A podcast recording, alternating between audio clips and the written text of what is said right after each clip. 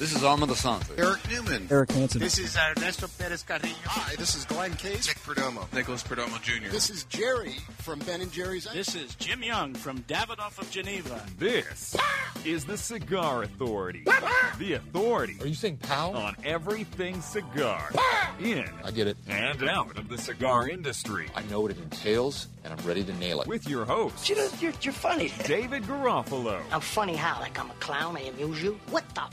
So funny about me. Tell me. Mr. Jonathan. Damn it! Who typed a question mark on the teleprompter? For the last time, anything you put on that prompter, Burgundy will read. Barry Stein. Sportos, motorheads, geeks, bloods, wastoids, they all adore him.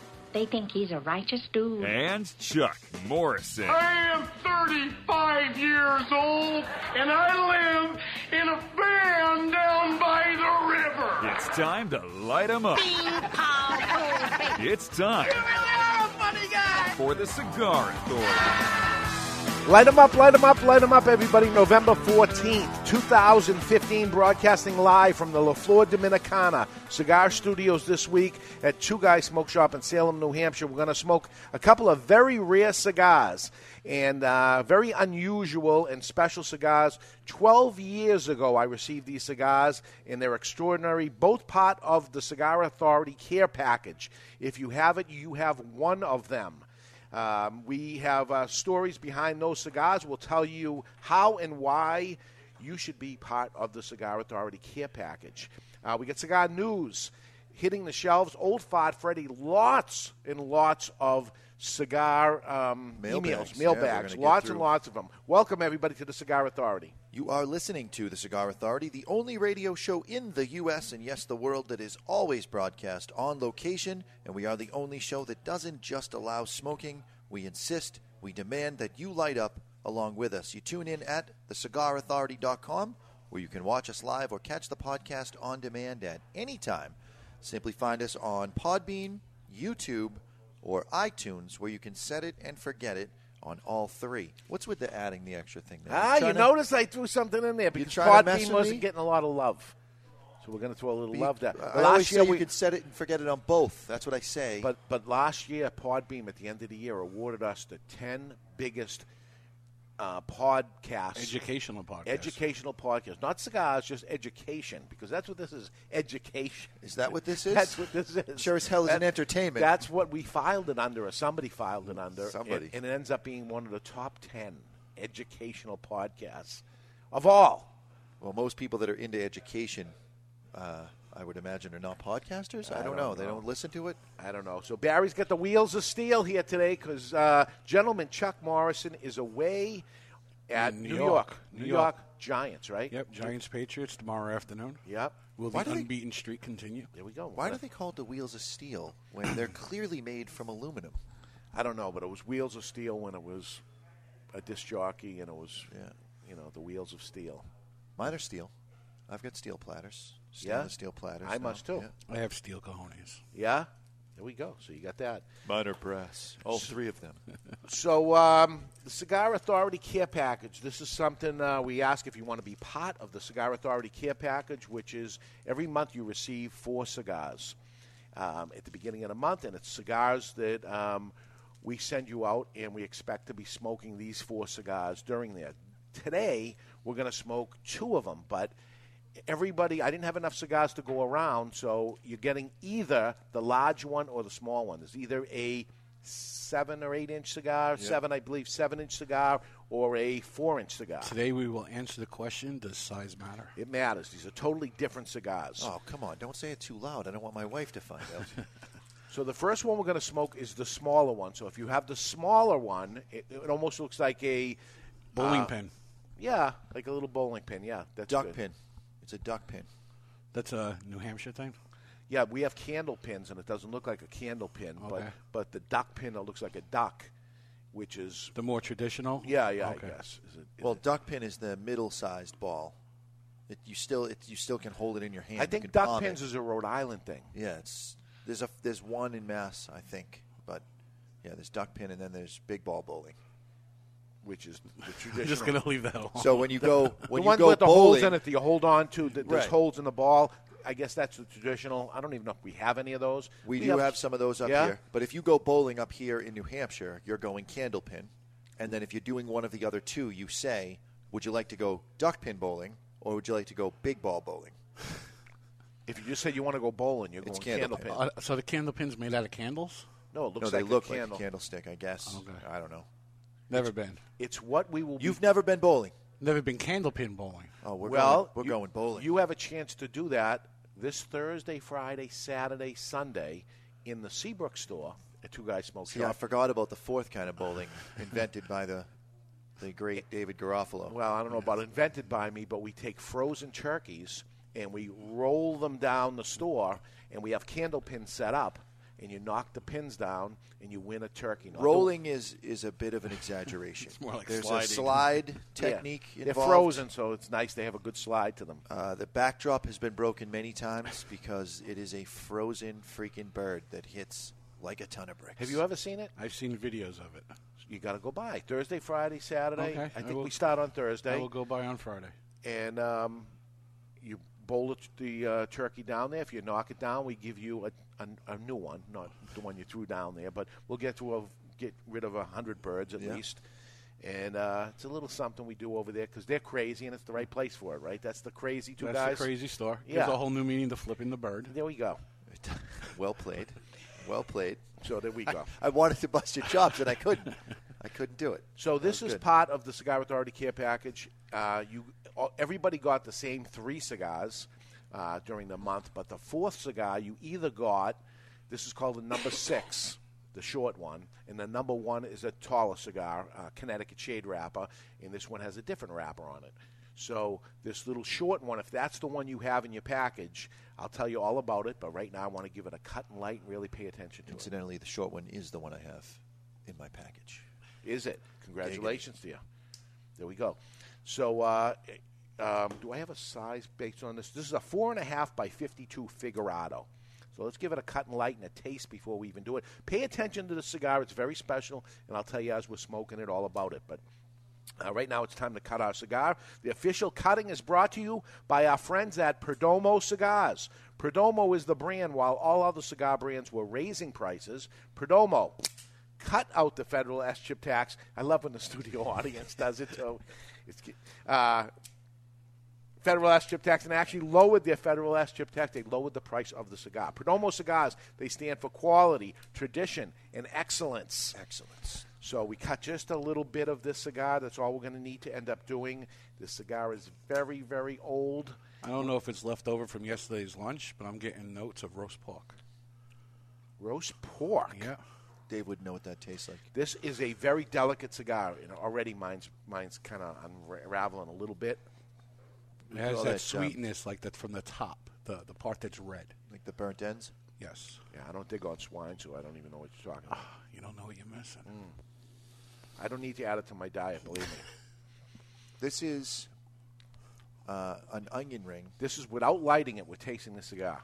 A Vidalia onion ring using traditional fish fry. It's got a sweetness to it.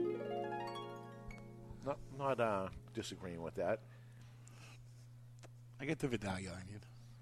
I don't know about the fish fry. Fish fry, yeah. It's got that sweetness on the outside and the sweetness with the onion. I received these cigars 12 years ago, but these are much older than that.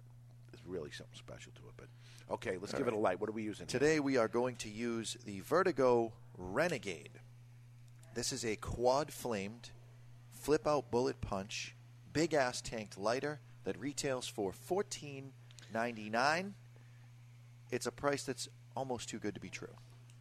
It's a metal body. There's a lot going on, in size-wise and everything. You got the power of a tabletop that fits in your pocket. But it's almost the price of a throwaway lighter, $14.99, and look what it is. Yesterday I wanted to buy a lighter and a cutter. Yeah. You know, I figure I go out a lot. I wanted something nice. Yeah. They look so nice, but I had a hard time getting past it. It was only $14.99. Yeah, we'll charge you extra if it makes you feel any better, but there's no need to. $14.99, how do you beat it? And it holds a lot of gas, and it's what I use. I mean, I got them everywhere. Open my glove compartment, there they are. I got it right here. Fresh out of the oven, the crispy, almost burnt edges from the edge of the brownie pan. Nice. Boom.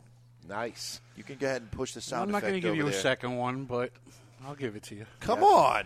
All right. Nailed that. Got to inflate his ego even further. Impossible. See, now it's too late because now I can't find it. There we go. All right. So this is La Gloria Cubana Trunk Show Collection, Liga No. 6, Small Figurado. And a small name, right? La Gloria Cubana Trunk Show Collection, Liga No. 6, Small Figurado, 4.5 inches by 52 Figurado, handmade in Santiago, Dominican Republic, 2003. This is when they actually assembled the cigar and sold it to me, 2003. 12 years ago I got it. But 2003 was the very first time this was done to this very special cigar. The trunk show was Ernesto Perez-Carrillo would come to your store.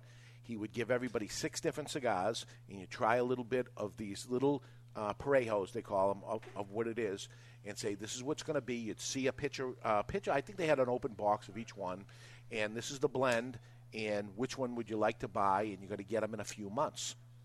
So we had an event, actually the first event we ever had exactly where we're sitting here. The building at Two Guys is the second floor, and that's where we're broadcasting from now. The room wasn't even finished yet, but we wanted to do this event, so we did it up here, and we invited all the high rollers to come up here and meet Ernesto and try these cigars, and if they wanted to place an order for them, they could. I liked number 6 and number 1. I didn't know which one I wanted to do, number 6 or number 1. So I actually ordered 20 boxes apiece. And these are not to be ever sold. That was the deal of it. This is not something, let me pile up a whole bunch of cigars and then put them on the shelf later because I have these special cigars. What? The consumer would buy them right there and then. They place the order, and that's it. So when I said to them, I want 20 boxes of number 1 and 20 boxes of number 6, they said, you can't take these and put these out. These are not for you to resell them. Buy a box if you want for yourself, but it's the consumer buys it today, and then we make the cigars. So don't order a whole bunch so you can put them on the shelf and do that. And I said, okay, I'll have 20 boxes of number 1 and 20 boxes of number 6 for you. That explains why. You can't sell them. You have so many. And I didn't sell them. It's part of the care package. Correct. And believe me, you didn't pay for them. So we need to start taking a look at that care package thing, by the way. There we go. So the numbers are not looking good for us as far as how much we're losing. So that day we sold a little over 200 boxes of cigars that night, 40 of them which were for myself. Over the years, I've been smoking some. I had some with you guys before. And if somebody comes into town, if Ernesto comes into town, we light one up. I'll tell you the story of the number 1 when we get to that, of what that ended up creating, because he had totally forgot about it 12 years ago, and him and his son smoked a cigar with me, and they're like, holy God, I remember this. I was in the office for that. So the number 6, they don't tell you anything about it either. As you're buying it, you're tasting the sample, and then would you like to buy it, or would you like, and this is how much it is, and that's it. So I found out that this was the only La Gloria Cubana Cameroon that was ever made in a small, small size. They only made it once. That was it. It's Cameroon. That's why it's very, very delicate. It's very old age Cameroon. So that was intriguing to me. The number 1 was Connecticut Shade. There was no La Gloria Cubana Connecticut Shade ever made. One and done, and that was all that was ever going to happen there, too. So I said, the Cameroon, I love Cameroon. I like what it tastes like. So delicate, but I'm in. So the taste blew me away. You could tell it was very, very aged to begin with. And later on, many, many years later, they let me know what that was, not realizing that I still had a whole bunch of them that I did. So how do you forget that someone bought 20 boxes in a whack? Well, so the story behind the cigar, it goes back to 1995. 1995, General Cigar, who bought La Gloria Cubana, celebrated the Partagas 150th anniversary of Partagas with a special limited high-end cigar called Partagas 150. This year, actually, in Habanos, they'll be doing the 170th anniversary, so it was 20 years ago.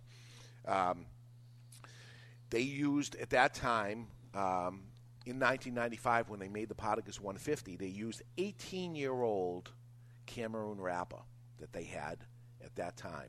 And this thing was, the people that owned this Cameroon wrapper were trying to sell it off to people, They actually ended up selling it off to a company called Villazon. Villazon bought it. Then General bought Villazon, so General ended up with this Cameroon wrapper. This is 38-year-old wrapper? This is 12 and 18, 30-year-old, 19, 18-year-old. It was 18 years old in 95. In 95. This is 20 years later. 95, yeah. So it's 38. 38 years. You did holy crap. Good math. The rapper and we got an award for an educational podcast, and it took us that long to figure out the math. Well, he did it right off the bat, but I was second-guessing him. So this wrapper is from the Partagas 150 wrapper, the little pieces that were left. What do you do? I mean, they used every single drop of every single thing they could possibly use for it, and they got these little pieces that are left at the end of it, and Ernesto said, I can do something, but it's going to be so limited that I'll just hand pick stores that I'll go into and then let that person not know what they're going to buy. Right. That they actually like. Well, because the story would sell the cigar. Right. And then they'd sell it and it'd be gone. I would have bought everyone. Isn't that interesting that he let it up to people's palates? Mm. You smoked a sample of them, right? You got one of each, whatever the blends were. Yeah. And then you picked this blind. I picked it because it was a La Gloria Cubana Cameroon. There was no such thing. And I tasted it, and it was good, but I mean... Did you know it was going to be Cameroon wrapped at the time? Yes. Yep, this is Cameroon. There was the other ones that I didn't get were Sumatra and Maduro and some different things or whatever it was. I think there was a Mexican San Andreas at the time, Mexican, before they said San Andreas. They tried all these different things. But the unique thing was this was Cameroon. The unique thing was the other one was Connecticut. Plus, they tasted good. So the makeup of this cigar is a Mexican binder, Dominican and Mexican fillers. Coincidentally, the exact makeup of the Partagas 150. This is Partagas 150. Why did you give this away to people? What is wrong with you? Because I kept it for 12 years. So this is it. This is a Partagas 150 with a La Gloria Cubana trunk show band on it. I want those cigars that he gave you guys. I want those back. So, the supply of this wrapper was enough to roll 1 million cigars. So that's what they ended up doing with the Partagas 150. It's limited release, but it was 1 million cigars. And this little amount that was left in 2003, they called it La Gloria Cubana, Liga No. 6, Small Perfecto. This is it.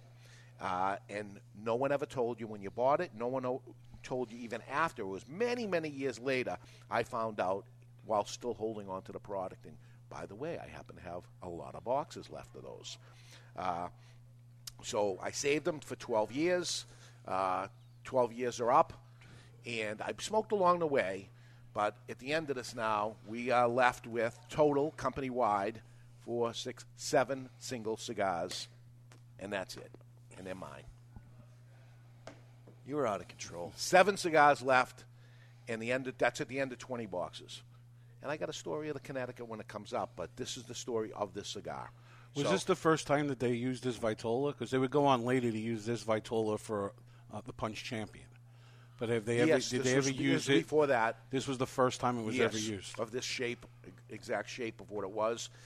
And it was because of they size up the wrapper that's left and says, what can we possibly make the most of using this tobacco? And unfortunately, it becomes a 4.5-inch cigar.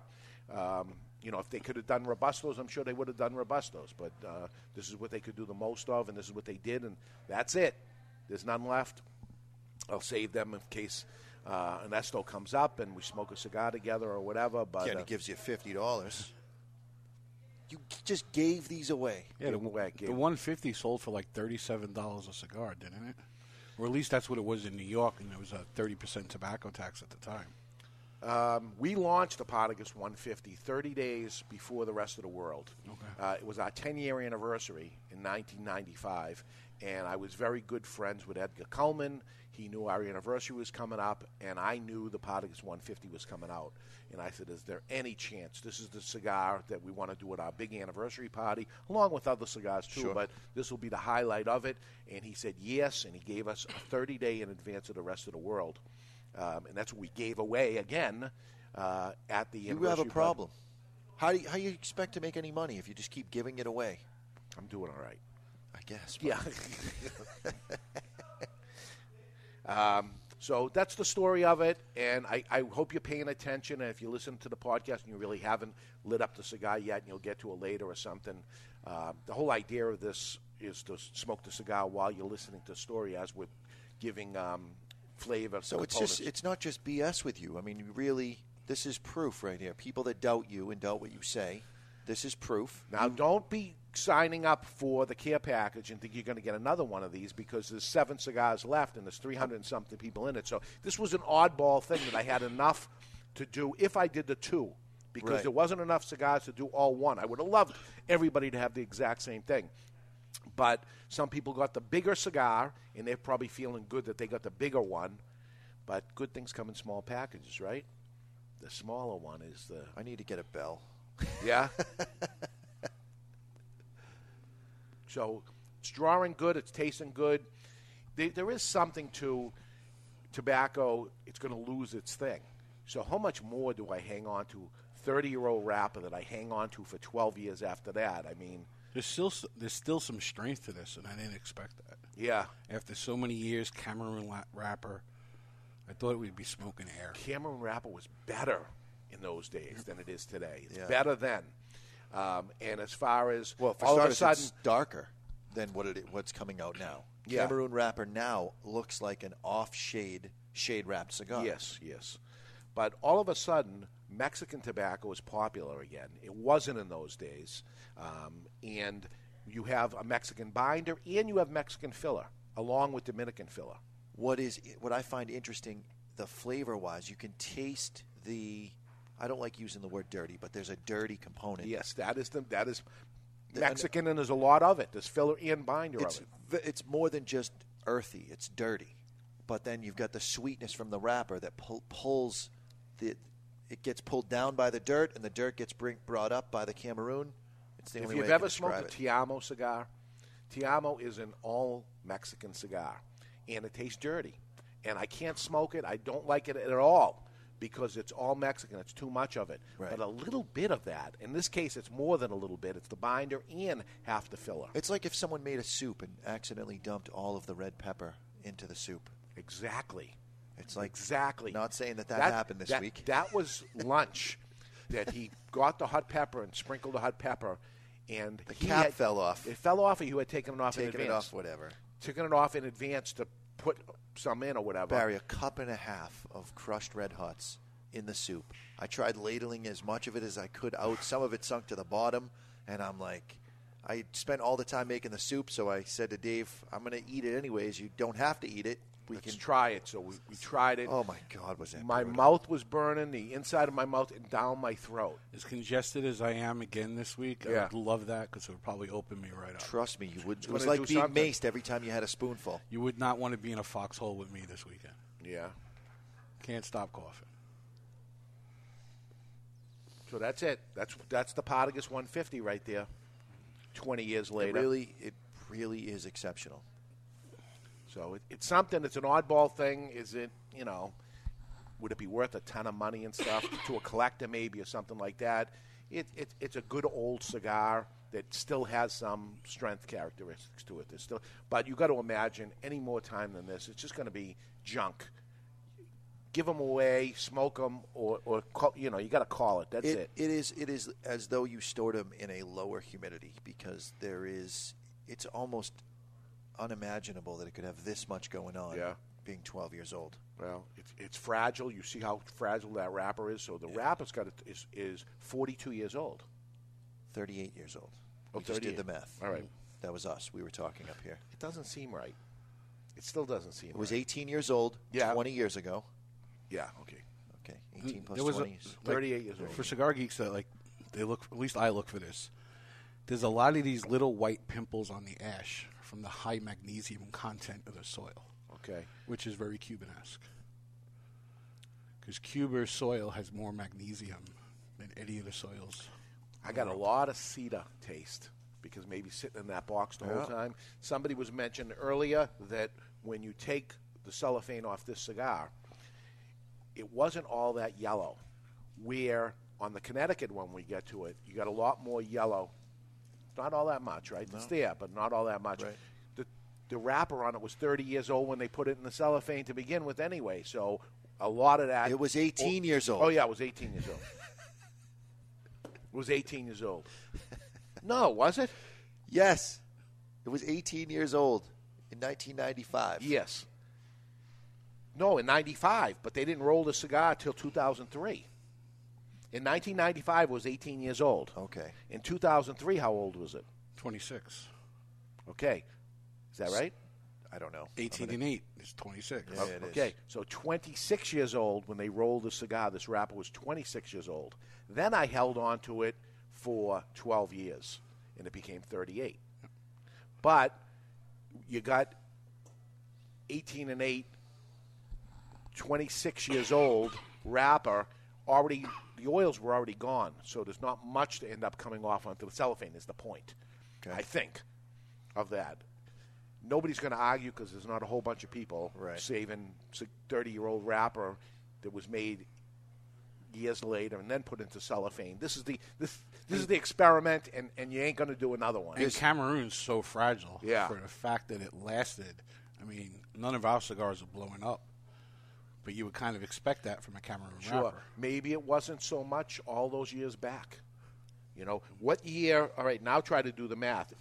18-year-old wrapper, go 18 years backwards in 1995. What year crop was this? So that would be 85 would be 10 minus another 8 would be 77. 85, 75, 77 seems right. 67. No, 77. 95, 85, 75 plus 2. 77 is right. 77. I'm on a roll with the math today. So in 1977, this was the crop from 1977. What were you doing in 1977? I was about to be. Oh, my parents were having sex. My parents were having sex to and you weren't doing bring anything. Me into the world. Really? Yeah. 1977. I was in high school. They were still sleeping together at the time. I was in high school, and somebody was cultivating this crop. It might have been Mr. Jonathan's mother and father, and they were doing it in the fields. Tastes familiar. Yeah. Oh, jeez. Very, very interesting. Huh? So I'm going to knock the ash off for the first time on this, see what I got here. On that note, I'm going to fire off the question of the week. Good. It's time for the question of the week, brought to you by Duran Cigars. When the question is asked, what are you smoking, the answer should be Duran. Duran Cigars combines the best quality tobacco fillers from Nicaragua and Latin America with their super premium Habano Criollo Colorado wrapper. Experience the difference. Duran Cigars. Last week, we wanted to know how important is social media for a cigar brand. And the answer is in with 45% of you saying it's very important. However, 28% says it means nothing at all. But I'm going to argue that 28%, because if it wasn't for social media, nobody would know about Sober Mesa. It's true. No, because the retailer bought it at the trade show, put it on their shelf. What buzz sold out. What buzz would there have been leading up to the cigar? We have leading up to it. 8 singles per size left in the company. 8 singles. Wouldn't have sold out without social media. Would have been sitting there. So who are you asking? You're asking the consumer if social media is important to them. Right. But I think it's important to me, the retailer. Steve Saka. But maybe not important to them. Exists as a cigar celebrity solely because of social media. I agree with that. Yeah? The only reason. Him, Jonathan Drew, Pete Johnson. The list is small. The only 2 that I can think of, maybe 3 if you count Lido. Ozion. You got Fuente, Padron, and maybe Lido Gomez are the 3 legit pre-social media cigar celebrities that would. Nick Perdomo, yeah. La Gloria Cubana, Ernesto Carrillo probably doesn't even do social media. But see, there's a thing that you mentioned. All those brands, they have core customers that are loyal to that brand. Yep. Right. Many social media people are not loyal. That's it. Right. So in that sense, it doesn't help a cigar company. Right. No, it could hurt them when they jump ship and go somewhere else. You're out of business. Yeah. So. Well, this week we asked the question: how often do you visit a cigar lounge to light up a cigar? Now that the weather's getting a little bit colder, there's a variety of answers. Let us know what you think. And the question of the week was brought to you by Duran Cigars. And as always, you can vote on thecigarauthority.com, just above the Duran advertisement. When the question is asked, "What are you smoking?" the answer should be Duran Cigars. Experience the difference. How often you visit a cigar lounge? I would say per week, per month, 16 days a year that I don't. It's an on average. You go once a week, a couple times a week, once a month. You don't go at all. In the wintertime. Right. Okay. I'm going to guess with our audience more than the average bear. Considering that we don't allow bears in the store at all. There we go. So this is part of the Cigar Authority Care Package. We're going to tell you, if you're interested in doing it, go on to thecigarauthority.com. Look on the right-hand side, $19.99 per month. It includes shipping, and no, you will not get one of these cigars. It's only going to get worse. It can't get better.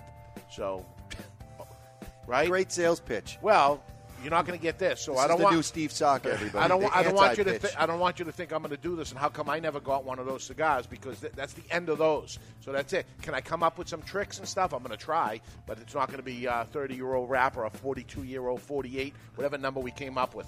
Anyway, we're going to break. When we come back, we're going to go to a lightning round of mailbags. We're going to get caught up one way or the other. Letters to the Cigar Authority. We got a classic three-way happening and a peek into the Asylum and lots more. We're here live from Two Guys Smoke Shop in Salem, New Hampshire. You're listening to The Cigar Authority on the United Cigar Radio Network.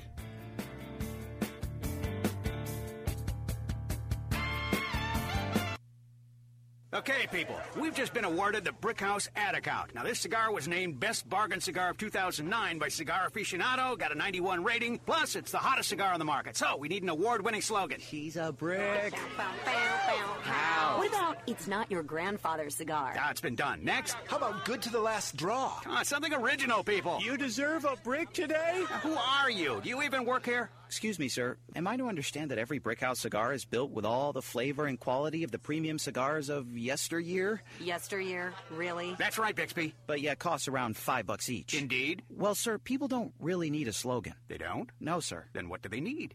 $5 and a comfortable chair. $5 and a comfortable chair. Genius!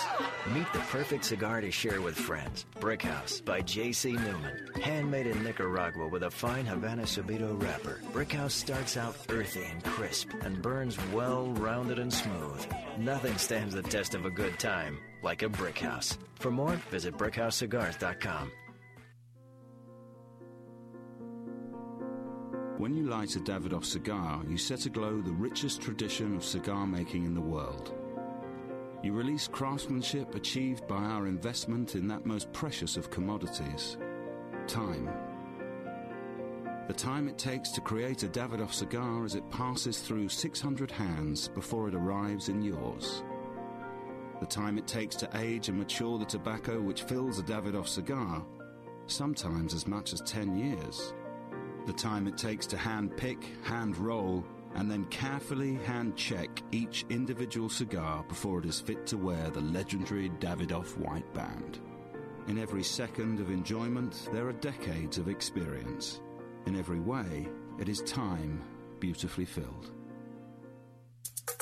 Cigar smokers, how about if we go over a few cigar store sounds? Can you guess what this is? Think you got it? Okay, do you know what this is? Now for the cigar. What do you think of this cigar? I'm lighting up a La Giana Havana cigar. The La Giana Havana natural cigars are, oh yeah, so smooth. And oh yeah, the Maduro version is a bit beefed up. But oh yeah, they're delicious, too. When asked what my favorite cigar is, I always say, it's La Giana Havana. Oh, yeah.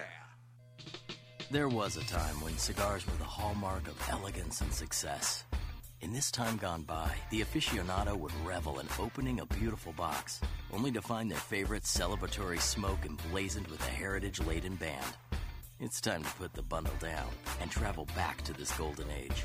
For your voyage, may we humbly suggest the only cigar worthy of being packaged in a handmade marble box. Berlin Wall Series from Hammer and Sickle. Live well. Jose Dominguez, Jose Dominguez, Jose, Jose, Jose Dominguez. What the hell are you doing? I'm writing a commercial for Jose Dominguez. Well, what you should be doing is talking about how good they are. That Jose Dominguez makes millions of cigars for other people, but saves the best tobaccos and the best blend for his namesake, Jose Dominguez. Not singing a song, if that's what you think you're doing. What I am doing is creating what is known as a donut. Hey, nobody's going to take away your donuts. No, a donut in a commercial is when it starts with a jingle and then the information comes in and then ends with the song again. The information is the filling of the donut. Why does everything you talk about have to center around food and usually donuts? I don't know. Listen, Jose Dominguez cigars come in 4 great sizes and 2 wrappers. The mild, buttery, smooth natural, and the slightly bolder Maduro, and every cigar is about $5. You know as well as I do, Dave, Jose Dominguez is no $5 cigar. It's worth so much more, it's a sensational value. Okay, here's the end of the donut. You ready? Jose Dominguez. Jose Dominguez. Jose. This is Victor Vitale, and you are listening to The Cigar Authority on the United Cigar Retailers Radio Network. And we are back live from the La Flor Dominicana Cigar Studios. You're listening to The Cigar Authority, a weekly broadcast now over 5 years running about cigars and the nonsense surrounding them. We got a lot in the mailbag to go through. We're going to power through them in this segment. We got the classic three-way and lots more. As we're smoking the La Gloria Cubana, Liga No. 6, Small Figurado from back in the day, we call it. 12 years ago, the cigar came out. It turns out that it is a Partagas 150. And amazing that it has this much strength. When it went over that bubble, you guys were a little ahead of me, went over that bubble because it's a Figurado that has that built up into the biggest part of it. Boom. It opened up. A lot of flavor, and I'm not getting I'm not getting strength so much. There's no heaviness in the chest. It's not a lot of nicotine, but flavor-wise, there's a spicy component that's happened.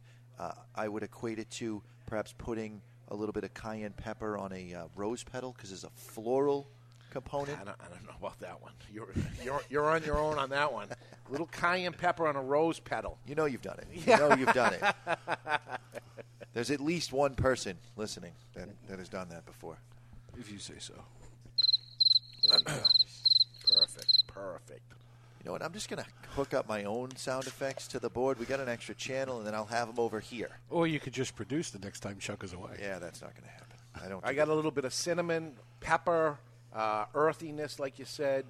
Very aromatic. A lot of in-the-nose type of flavor that it has. I'm getting cedar. Cashews. That's the flavor I was trying to think of. Yes. There's a little cashew in there. And so you put cashew butter on the rose petal and a little cayenne pepper, and you've got this. And there is a hint of that spice that shall not be named. Yeah, a little cinnamon. Poor Frank almost inhaled. It's interesting. Interesting cigar. I don't know if both of these cigars had molds at the time. I don't remember that of them if they were actually done legitimately by hand and not a mold. I don't remember what they had said. It's a long time ago. I thought you were saying moldy. No. What the? You know, the wooden molds they put them in. This is before plastic molds and all that stuff. The Solomon is kind of a fairly Solomon shape, but this was a unusual shape. Right. I would imagine it would be difficult to make molds this shape. No. They would carve them into anything they ended up wanting to do. But as Barry was saying, this is, if you know that Punch Champion. It's that shape, if you know what the Punch Champion was. I tried looking up information on this online. There's none. So your information you have is, this is the information, what we're saying. So we can say anything we want, I guess. And we're the cigar authority, so it's true. But I'm trying to actually go back and do that, and you would think I would. Knowing that I was going to save these for as many years as I did, I should have actually took a whole bunch of notes and put them inside one of the boxes. Next time you save something, do that. Yeah. All right. So let's get to this because we got a million of them. All right. We're going to do mailbags. We're going to catch up to them. And if you want to give to the right into the mailbag, you may after this because we're going to get through a lot of these things. It's going to leave us only a couple of them. So feel free to send in some questions of the week as well. There we go. It's getting difficult. All right. Congratulations, Skippy. You've got mail. And we got a lot of it. You've got mail. There's a letter in your mailbox. And the following message was submitted through the Contact Us page of thecigarauthority.com. Dave, yes. I know I'm a bit late to the game, Peter writes, but I have some comments about your Cuban travels. Yuck. I thought your information on Cuba was spot on. My partner spent 40 years living in Cuba, and all of his family still lives in Cuba, so I know firsthand about Cuba, although I have not traveled to Cuba myself. So that would be secondhand. Secondhand, not firsthand. I guess that would be secondhand. There we go. Way to aggravate Peter right off the bat. Sorry, Peter, but thanks for writing in. Your talk about Cuban cigars being very fresh and not aged is correct. My partner has brought me Cuban cigars on many occasions, and I have not been impressed by them. Most were poor construction, tasted bad, and to be honest, were a little frightful to smoke based upon the appearance of the cigars. He has brought me back some Monte Cristo, Romeo and Julieta, and Cohiba cigars, and they were just okay, but certainly nothing like Nicaraguan or Dominican cigars I have smoked. I thought your comments about the cleanliness of the factories was also accurate, as I've seen many pictures of the factories, and they are out in the countryside. Pretty gritty. I did the Perdomo factory tour a couple of years ago, so I know firsthand what factories can look like. There you go. His family were my partner's family were ranchers. Imagine that although they raised thousands of head of cattle, if they ate the cattle, they could spend 5 years in prison. Oh. Why? Because the government exported the cattle or sold the meat to tourists. They didn't own them. That's their job. They just happen to live at their job. I wonder if one accidentally died or something. Could you eat it then? I don't think you're supposed to at that point. Just cook it extra long. Yeah. All right. Maybe. That's his trick to bad food. You imagine. I stopped him the other day. That if Cubans eat shrimp, they can spend 5 years in prison. They live on a Caribbean island, for crying out loud. There might be some shrimp around. Why would they spend time in prison for eating shrimp? We are very hopeful the embargo will lift soon, yes, and eventually will help the Cuban people. Thanks for your article, and the people who have not actually been to Cuba or have direct good information, as I do, can continue to live their fantasy life. Well, I've legitimately been invited back. I will go back. The good news is they want to improve. They realize their problems, and I know you guys that disagree with me and all that stuff. You can disagree all you want. They don't disagree, and they want to improve things. That's good for everybody. It's good for them. It's good for us. The embargo will be lifted. We'll be selling them, and I hope their quality improves because I have to deal with the consumer face-to-face. So we want it to improve, and I'm a cigar smoker myself. I want it to improve also, so that's it. That is it. And I don't want to talk about Cuban cigars anymore. Go ahead. I'm going to ask you a question because the chat room's annoying me. Yeah. He says that with love, by the way, boys. Yeah, I love you guys. Don't get me wrong. You live in the middle of nowhere. The nearest cigar lounge is 300 miles away. So you don't go to the cigar lounge.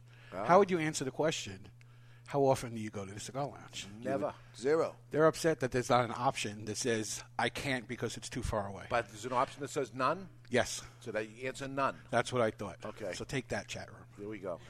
I don't. You live 300 miles away from a cigar store. If there's a high amount of people in that area, let's open a store there because there's a place that's neat. You know, it's the weirdest thing that there's a lot of cigar stores around here, and more cigar stores want to open where there's a lot of cigar stores. In business, if you want to really do good, put the store where there isn't one, where there needs to be one. Yeah. That would be the goal to do.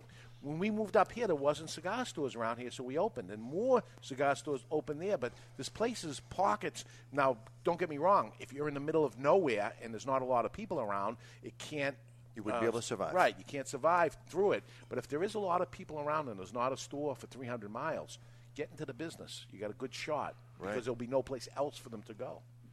So next. All right. I'm going to leave I'm going to leave Sean's last name out of this one. All right. Wait, Williams?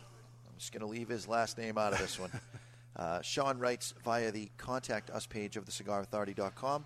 Hi, guys, and Mr. Jonathan. You know what? I should say his last name. Just wanted to say I really enjoyed listening to Steve Saka Saturday. His insights are always enlightening, and I really enjoy his new cigar. Ultimately, I would like to sit in on the show and watch live, as I usually do, but my wife thanks you. See, because I couldn't come to my normal Saturday haunt, I had to spend the weekend doing yard work instead. That's okay, I guess, because ultimately, I really need to get more exercise. I know what Sean it is now. By the way, I think I have a great tiebreaker for the next classic three-way. All right. Steve apparently likes to use a certain phrase often. As I've watched the recorded show, I counted how many times he did so. The tiebreaker can be a two-part question. What was the word, and how many times did he say it?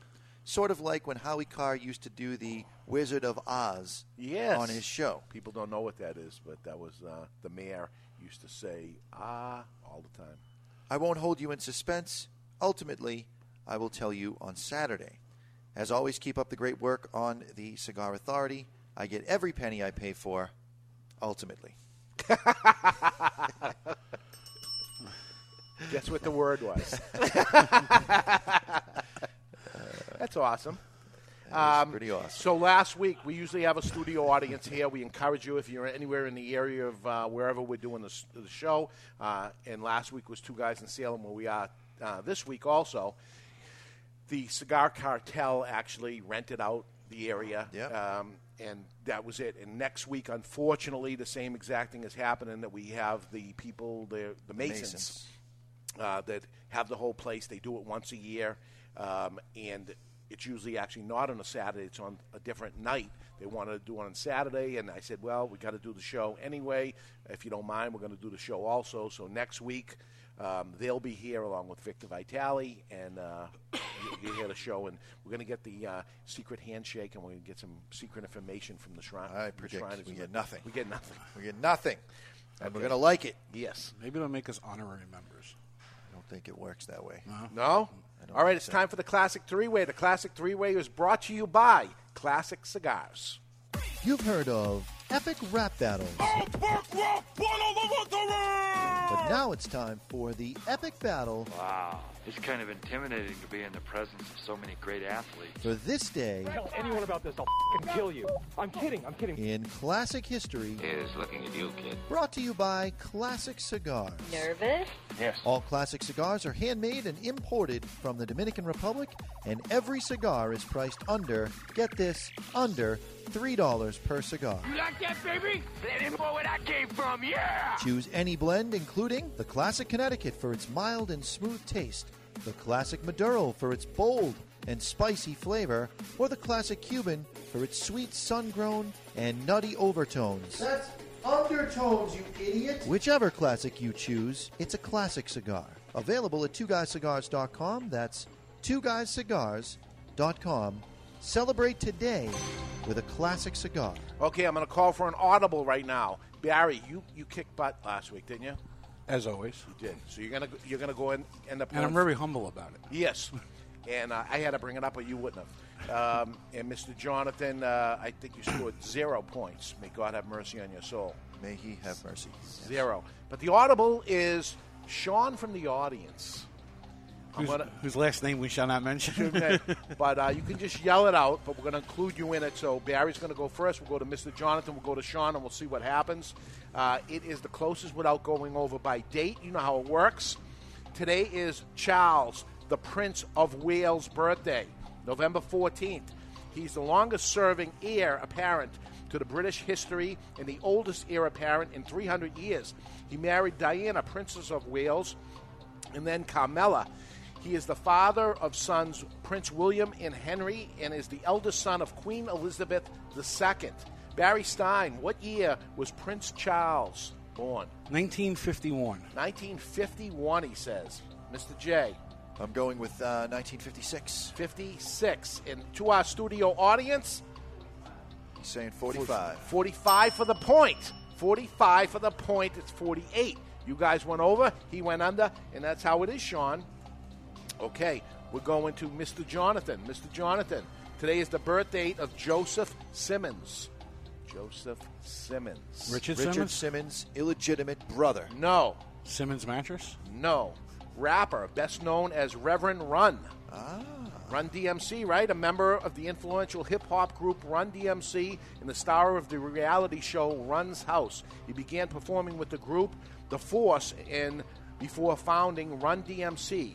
He began using the name Reverend Run after becoming an ordained minister. He is the brother of Def Jam founder Russell Simmons Run from Run DMC. I'm going to go with 61. 61, he says, Barry Stein. 55. 55, he says, and Sean? 64. 64 for 2 points. Exact. No kidding. He didn't know this was happening. He didn't even know it was coming. And he's kicking it. 3-0 to nothing. So we're going to go ahead and get Sean first so we can't get in the middle of anything because he's not writing it down. Today is the birth date of Patrick Warburton. Patrick Swayze. Patrick Stewart. That's his name, Patrick Warburton. He's a TV actor, best known for the comedy with the comedian with the deep baritone voice. He provided his voice in The Kronks, an animated film, Emperor's New Groove, and also voiced the character of Mr. Steve Barton in the TV series Kim Possible. You still don't know who he is, right? Got nothing. He had prominent roles in films such as Big Trouble, Ted, Men in Black, but he is best known as recurring role as David Putty on the TV series Seinfeld. Yes. Dave Putty, Patrick Warburton. TV actor, born today. What year, Sean? 68. 68, he says. Mr. Jonathan. 67. 67. Barry. 58. 58 for the point. It's 64. They were over. Barry, no shutout for you. We got 2 questions left. Mr. Jonathan, you haven't scored a point in 2 weeks. Shooting blanks. So I think you're next. You are next. Claude Monet. Impressionist. Painter. French Impressionist, famous for such works as Impression, Sunrise on Water Lilies.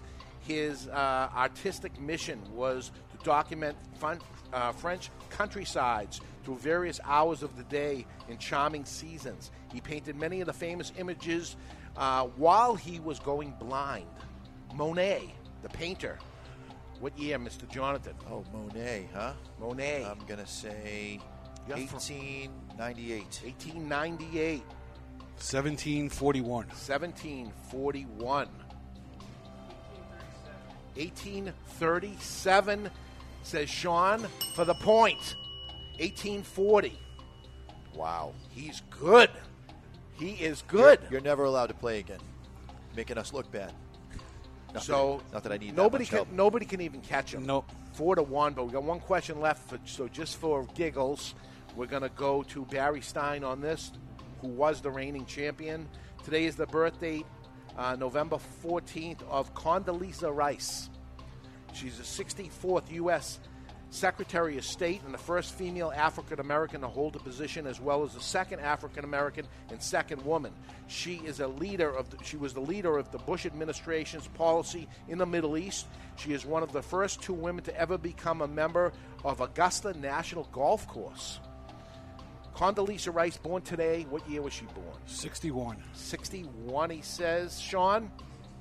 62. See, I almost put 61, and I almost put 62. I'm going 1958. And not quite. You guys are all over. 1954. 1954.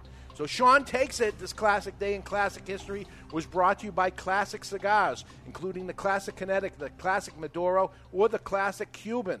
Whichever classic you choose, it's a classic cigar available at twoguyscigars.com. That's twoguyscigars.com. Celebrate today with a classic cigar. And a quick reminder, if it's your birthday, come into any Two Guys Smoke Shop location. That's Salem, Seabrook, or Nashua, New Hampshire on your birthday, and they will cut and light a free Happy Birthday cigar just for you. Just for you. Sean, you killed it. You killed it. Nice job. So let's look back in the mailbag. All right, another message submitted through the Contact Us page of thecigarauthority.com. Michael writes, I have a few friends that are in your Cigar of the Month Club. I stopped buying the Cigar of the Month Club from others because I feel like they would just send whatever junk they had left in their humidor.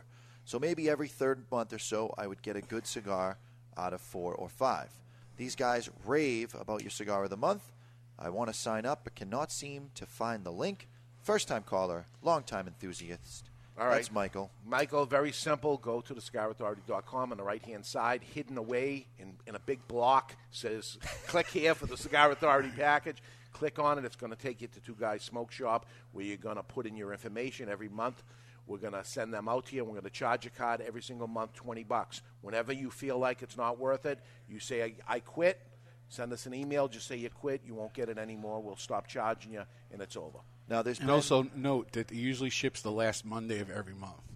We'll get guys that are signing up on, like, the 5th, calling up on the 8th to the mail order going, where's my cigars? It will not ship till the last Monday of the month. And the first one, we're going to automatically charge you early. Early. Because you signed up and it took your card. Right. Every other one's going to get charged when it gets shipped, but the first one. So, you know, you can wait till the end of the month so you don't get charged in advance of that $20. Or before you forget, just go on there right now, click the button, get on there. Eventually, we're going to end up putting a halt to it and say that's where we're going to stay. And there's a couple of things. It's only one care package per person. You can't call up and say, I really like those cigars. I'd like to order them again and again. It's not how it works. Yeah, that's it. Just especially in this case, there was... Yeah, and you're going to get new cigars you never heard of. You're going to get stuff. We're going to talk about these cigars on the show. So if you think we're just going to talk about crappy cigars, don't end up doing it. There's no money in it. We're losing money, so don't do me any favors. It seems like we're doing a big advertisement for the care package. Here's the thing. It's on the website. The Cigar Authority website would be the Cigar Authority care package. Go onto the site. It's that simple. Sign up if you want to. Don't if you don't want to. Quit when you want to. And... that's it. We're not going to ship to you out of the country. Yeah, that's another tough U.S. one. Only. So we're not going to do it. Stop asking. Sorry, we can't do it. It's going to cost us more than $20 just to ship it. So that's it. Go ahead. Squeeze another one in if you can. All right. David writes, guys, I want you to know how much I enjoy your show, the topics, the education, the entertainment. This guy really has nothing going on, huh? Yeah. Make it a highlight to my week. I know. I'm boring. The recent show with Victor Vitale was the best to date. By coincidence, I had selected a Davidoff Escarillo that I had recently purchased from Two Guys Smoke Shop. So for the first time, I was smoking the same cigar as you all. And Barry, with that purchase, I also ordered your Kilo, a great cigar, and I smoked it before the Davidoff. This year, we went to Maine for vacation and side trip to the Nashua store to buy some cigars. Your staff made some great suggestions, and I tried some J.C. Newman selections as well as Hammer and Sickle, and some Perdomos that I had not tried. Thanks for all that you do in providing a great outlet for cigar smokers. I appreciate it, as I'm sure many others do also. One last thing, Mr. Jonathan, get rid of that mini, and Dave, you can go to hell. There we go. It's not going to happen. And that wasn't me, Dave. But anyway, get rid of that mini. But it's not happening. It. So he says, I love it. Rocket ship. What do you think of the cigar? Final thoughts on it? We're getting down low. This cigar reminds me of my Mini Cooper. It's a small package. It's got a lot going on. It's got some power. It's got some strength. And very, very well balanced. And I would expect this to handle well in the corners. See, if it was like your car, I would expect it to be flavored. But it's not. It's a manly cigar. Yeah. Little do they know. Little do they know, Sean. A lot of flavor for an old cigar, man. A lot of cigars, we talk about aging. They end up getting weaker. They age out. You would think it would age out. Here's a cigar that has not aged out yet. But I was scared, so I just pulled the trigger, and that's it. It's over. And so is this segment. It's time to go to break. And when we come back, we're going back into 2003 once again. We're going to dig into the trunk. And this cigar is special, too, and much larger. If you have that, we're going to get to it in the next hour. It's a reason. This cigar we'll be smoking next is a reason for the birth of another cigar. This was a cigar which was the reason for the birth of the other cigar, and I'll explain that too. So sit back, relax. We're going to be back in just a few minutes. You're listening to The Cigar Authority on the United Cigar Radio Network. And when you happen to be smoking your La Gloria Cubana Trunk Show Liga No. 6, always remember, keep the lid end out of your mouth. We'll be back with hour number 2.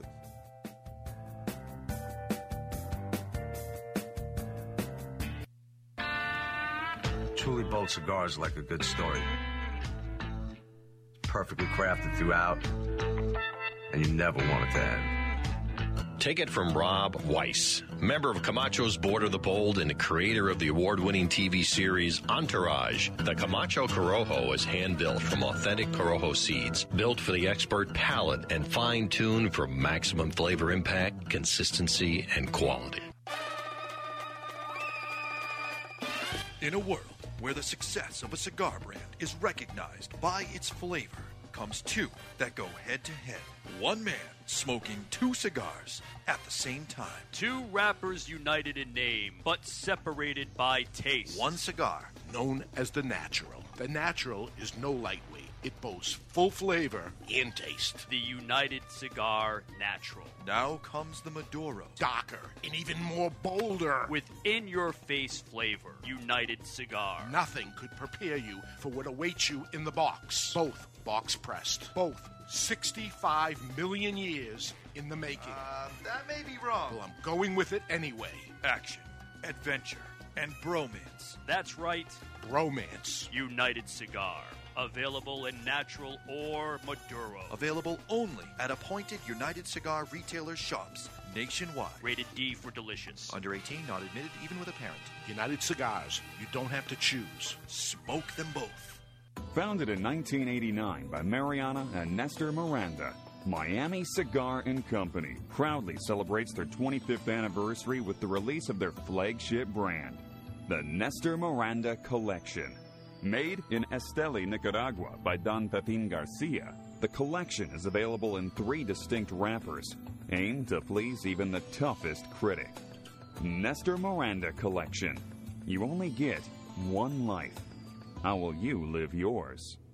This is Jonathan Carney with La Flor Dominicana. I'm J.R. Dominguez. This is John Hart. This is Victor Vitale. Hi, this is Pete Johnson. Steve Saka. Hi, this is Phil Zangi. This. It's a little bit of... is the Cigar Authority. Dan Faith. The authority on everything cigar. In. Get used to hearing it. And out of the cigar industry. Do it. With your hosts. That's a lovely accent you have. David Garofalo. New Jersey. Austria. Austria. Well then, good day, mate. Let's put another shrimp on the barbie. Mr. Jonathan. Dear Lord, baby Jesus, or as our brothers to the south call you, Jesus. We thank you so much for this bountiful harvest of Domino's, KFC, and the always delicious Taco Bell. Barry Stein. That's what I love about these high school girls, man. I get older, they stay the same age. And Chuck Morrison. Is this your place? No. No, I live with my mom. Oh. Yeah. You hungry? Hey, Ma! We get some meatloaf! It's time to light them up. There's no smoking in here. It's time. Oh, it's all right, darling. I'm a volunteer fireman. For the Cigar Authority. Hey, shake and bake, gal! Woo! Shake and bake! Do it.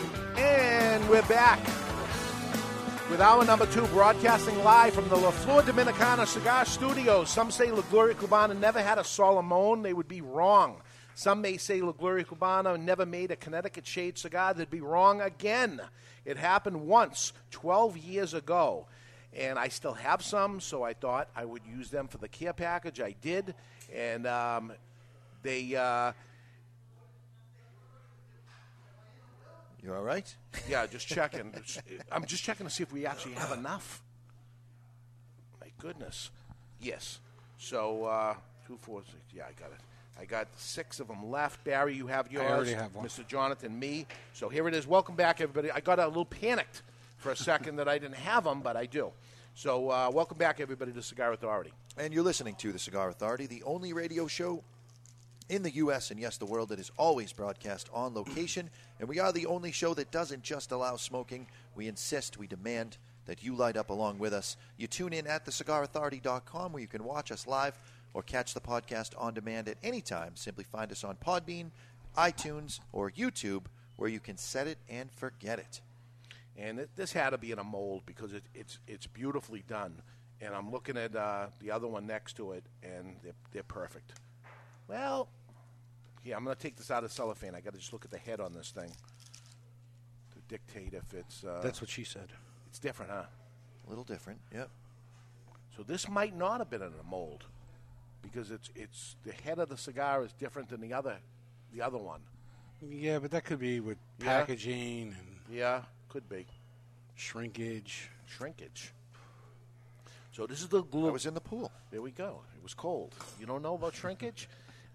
This is La Gloria Cubana, Liga No. 1 Perfecto. La Gloria Cubana, Liga No. 1 Perfecto. So let's give it a cut and light and begin this thing. And right now it's time to cut our cigar. The official cutting is brought to you by our friends at Perdomo Cigars. Perdomo is the brand. While all other cigar brands were raising prices, Perdomo cut out the federal S-chip tax and actually lowered them. Perdomo Cigars, they stand for quality, tradition, and excellence. So because this is pointed at both ends. I got a draw. You do? I was going to say you're not going to get a good draw. Nope, I got a great draw as well. Really? It reminds me of a really warm piece of toast slathered in melted butter. Toast with butter. It has to be warm? Yes. It has to be warm toast. Yes. Really warm. Yeah. So that the butter melts. Well, you're getting cold toast? I'm waiting for, the Jonathan approval, as if it matters. it's a bread quality there. Not a lot happening to me. Not a lot of flavor. This one might have over-aged. I don't know. It's been a long time since I smoked one of these. So we'll see what it's all about. Let's light her up. All right. We are going to light up with the Vertigo Renegade. This is a quadruple jet. I said it earlier. This gives you the power of a tabletop lighter in the palm of your hand. It'll fit in your pocket. It's a small-sized lighter. It's all tank, full metal jacket here, flip-out bullet punch. You would expect this to be a $30 or $40 lighter if it was another company, but no, it's not even half that. I would say I would go as far as $59.99. I can envision another brand in a prettier box that would be $59. Well, I'm going to go with that brand probably buys their lighters from the folks at Vertigo because they own the factory. Yeah. That's how they do it. How do you do it? You own the factory. By the way, Estevan in the chat room says I was dead on with my cold draw.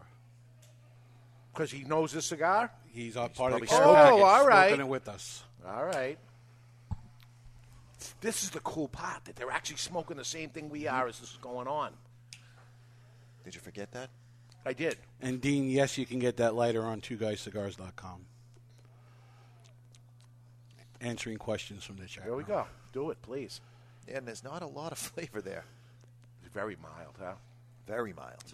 Okay, I'm going to tell you about it. Now, Dave, before you get into that, from your experience, do you notice that Connecticut cigars usually don't age as well as, say, a stronger cigar? Yes, absolutely. Because if it mellows out, and it was mellow to begin with, now it has next to nothing. My worst example of that was, and it's not Connecticut, but it was a very light cigar, which was a Davidoff Dom Perignon. I paid a lot of money for that cigar. And after I received it, I waited years and years before I even smoked this old cigar to begin with. And I waited. We actually had a Christmas party. And that was the cigar I smoked, and I was looking forward to it. There was nothing to it. What a waste. I should have smoked that when I got it, and I waited too long. So I'm hoping that's not what happens to this, and it's got some flavor to it. But what we have here would this be a Solomon? Yes. This is totally a Solomon. Okay, it's a 7-inch Solomon, and it's pointed, very, very pointed at one end, so it only takes a little bit to light the cigar, just a little teeny thing, and here it goes. It resembles, if you want to imagine a cigar, it would be the Arturo Fuente Hemingway masterpiece. Okay. Right? Yep. That's the look of it. Box of 25, handmade in Santiago, Dominican Republic in 2003. 2003 was the very first time this cigar was done, only time it was done, and very special. Today it continues, the series of the Trunk Show continues, but this was the first time it was ever done at that time by its creator, Ernesto Perez-Carrillo, has his initials on the box. This is when he had sold the company to General Cigar, but was still working for him at the time. It was an after-hours event at Two Guys Smoke Shop in early 2003. 50 people bought over 200 boxes. I ordered 40 number ones. That's the one we're smoking here, and 20 number ones and 20 of the number sixes that we did, leaving me just a few of these. I had 6 or 7 of those left. I got 4 left of these, and that's the end of these, and they're gone. So what is it? Here's what was told about the number one. This format, this size, was never done by Gloria Cubana at that time. And the cigar in this shape, each one, it says right here, without a mold. There we go. There's your answer. It was a USA Connecticut shade wrapper. La Gloria Cubana has never made a cigar at that time using Connecticut. To my knowledge, I don't know if they've ever done it since. To my knowledge, they have not. This is a darker wrapper for Connecticut shade. Yeah, it's USA Connecticut. I wonder if it got darker with age. I don't know if that happens. I don't know if it happens. I mean, our skin tone tends to get a little darker with age. But that's because we're in the sun. Okay. Longer. Okay. Didn't think of that. That's what I'm here for, Barons. I tasted the cigar. I was blown away with the flavor at that time. Again, I didn't take any notes. This thing, now that it's opened up, I got past the nipple and it's at the bubble, and wide open. This is a sweet Madagascar cinnamon. Well, that's something, too. It's got this bulby thing, so when mine opens up a little bit, maybe I'm going to start getting some flavors. But right now, I got nothing. It started off, I didn't want to say it because it was such a bad taste. I was hoping it was going to go away, which happens very frequently with a Solomon. It's a little too intense of wrapper flavor. Oh, wrapper. It was as like you get a little bit of sunscreen on your tongue by accident. It drips off your face or whatever. Seriously? That's what it tasted like early on. I didn't want to say it, but now that it's opened up, it's tastes like sunscreen. Up. Is there a specific brand involved here? Coppertone. Coppertone, obviously. SPF 35. Not the 40. That is a different flavor. Oh, my God. I mean, you get it. You don't even practice. There's no list of ridiculous things. He just comes up with these, folks. You would definitely drop this. That's what it tastes like. Oh, my God. And now you taste it. So, anyway, I was blown away with it, and later I found out that this was tobacco from the Macanudo vintage 1979. Well, that's why it's so dark. They came out with vintage years, and 79 was their first and oldest. They later came out with 84, 88, 93, and 97. This was the Macanudo vintage 1997. So that's what happens when you let a guy like Ernesto Perrillo walk around. The little amount that's left. The factory. We can't continue to make these. That's all that's left. So let me make that and call it a Gloria Cubana. This would be a chef walking in and having every single ingredient available to them. So you got a little guy like Ernesto Perez-Carrillo, who was making a relatively small amount of cigars prior compared to... Yeah, to Macanudo for sure. Sure. Yeah. And now he walks in and he's got access to all this tobacco. It's awesome. So the wrapper, when he made the cigar in 2003, and I did the math already, was 24 years old. And now, today, this is 36-year-old wrapper that's on here. Which would be the same as Jonathan. How old are you? The other one. Oh, no, 38 on the other one. I am 37. So it's almost as old as you. Mexican binder, Dominican filler. That's what the Macanudo vintage was. That's what this cigar is. There was a small amount of this wrapper remaining from the 1997 vintage crop. I didn't know this. Again, they didn't tell us a lot about it. It was basically based on taste and taste only. Later finding out about it, I was happy I had bought 20 boxes of them, saved them for 12 years, and here we go. This is the cigar. This is the number one. Probably where my tastes were at that time and not far from where they are. I'm looking for it. It's still not picked up much. I'm not over the bubble yet. I'll tell you, but, I was a little nervous that it was past its prime with the cold draw and then with the initial light of that nipple. But then now it's a cornucopia of flavors, and I will be evaluating them as the cigar develops. Okay, Stay tuned. That's a story on this cigar. I hope you enjoy it as you're smoking it. So were people smoking the number 6 that were on there? I couldn't have been everybody was on number 1. People commented on the number 6 after the fact. Okay. And then somebody said, oh, you can comment about this. We want that. That's actually good. I forget each time that they're actually smoking it and they're on there. So if you say we're out of our minds or this is what you're tasting, that would be good to get that feedback from you, especially on this while we're doing this. So Bad News Barry, what do you got for cigar news? Well, the Little Town City Council in Colorado this week passed new measures that will place restrictions on smoking in the downtown area, proving that Main Street America is not for all Americans anymore. Wareham, Massachusetts, this week voted to ban smoking on the beach. The town in the Cape Cod area will see the new measure go into effect on January 1st. Outdoors. So New Year's Day, you're going to take a walk along the beach. It's freezing out in Cape Cod. You take the walk down the street on the beach. On January 1st, it's freezing out. You're the only one. You're the only one out there. But the police will stop you. And the police come, and that's what they're going to do. Exactly. Just a heads up. Well, they don't have anything to do then either, so... The Bellingham, Washington City Council passed a new measure that would ban smoking, although it needs one more vote to take effect. The ordinance would ban smoking in parks and on trails, and it was passed 6-1. It is expected to pass the next vote. The Bluffton, South Carolina Town Council... Why 6-1? It has to be unanimous? It has to be voted 3 times in a row to pass. But just it has to have the majority. Just the majority 3 times. So, in this case, 4 people... The same four people are going to vote the same thing each time. Right. And that's it. It passes because of 4 people, a guy can't smoke on the beach in front of his own house.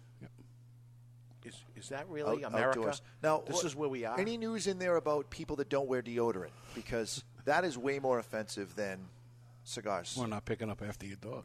There we go. The Bluffton, South Carolina Town Council voted to ban smoking in the Dubois Park on Tuesday night.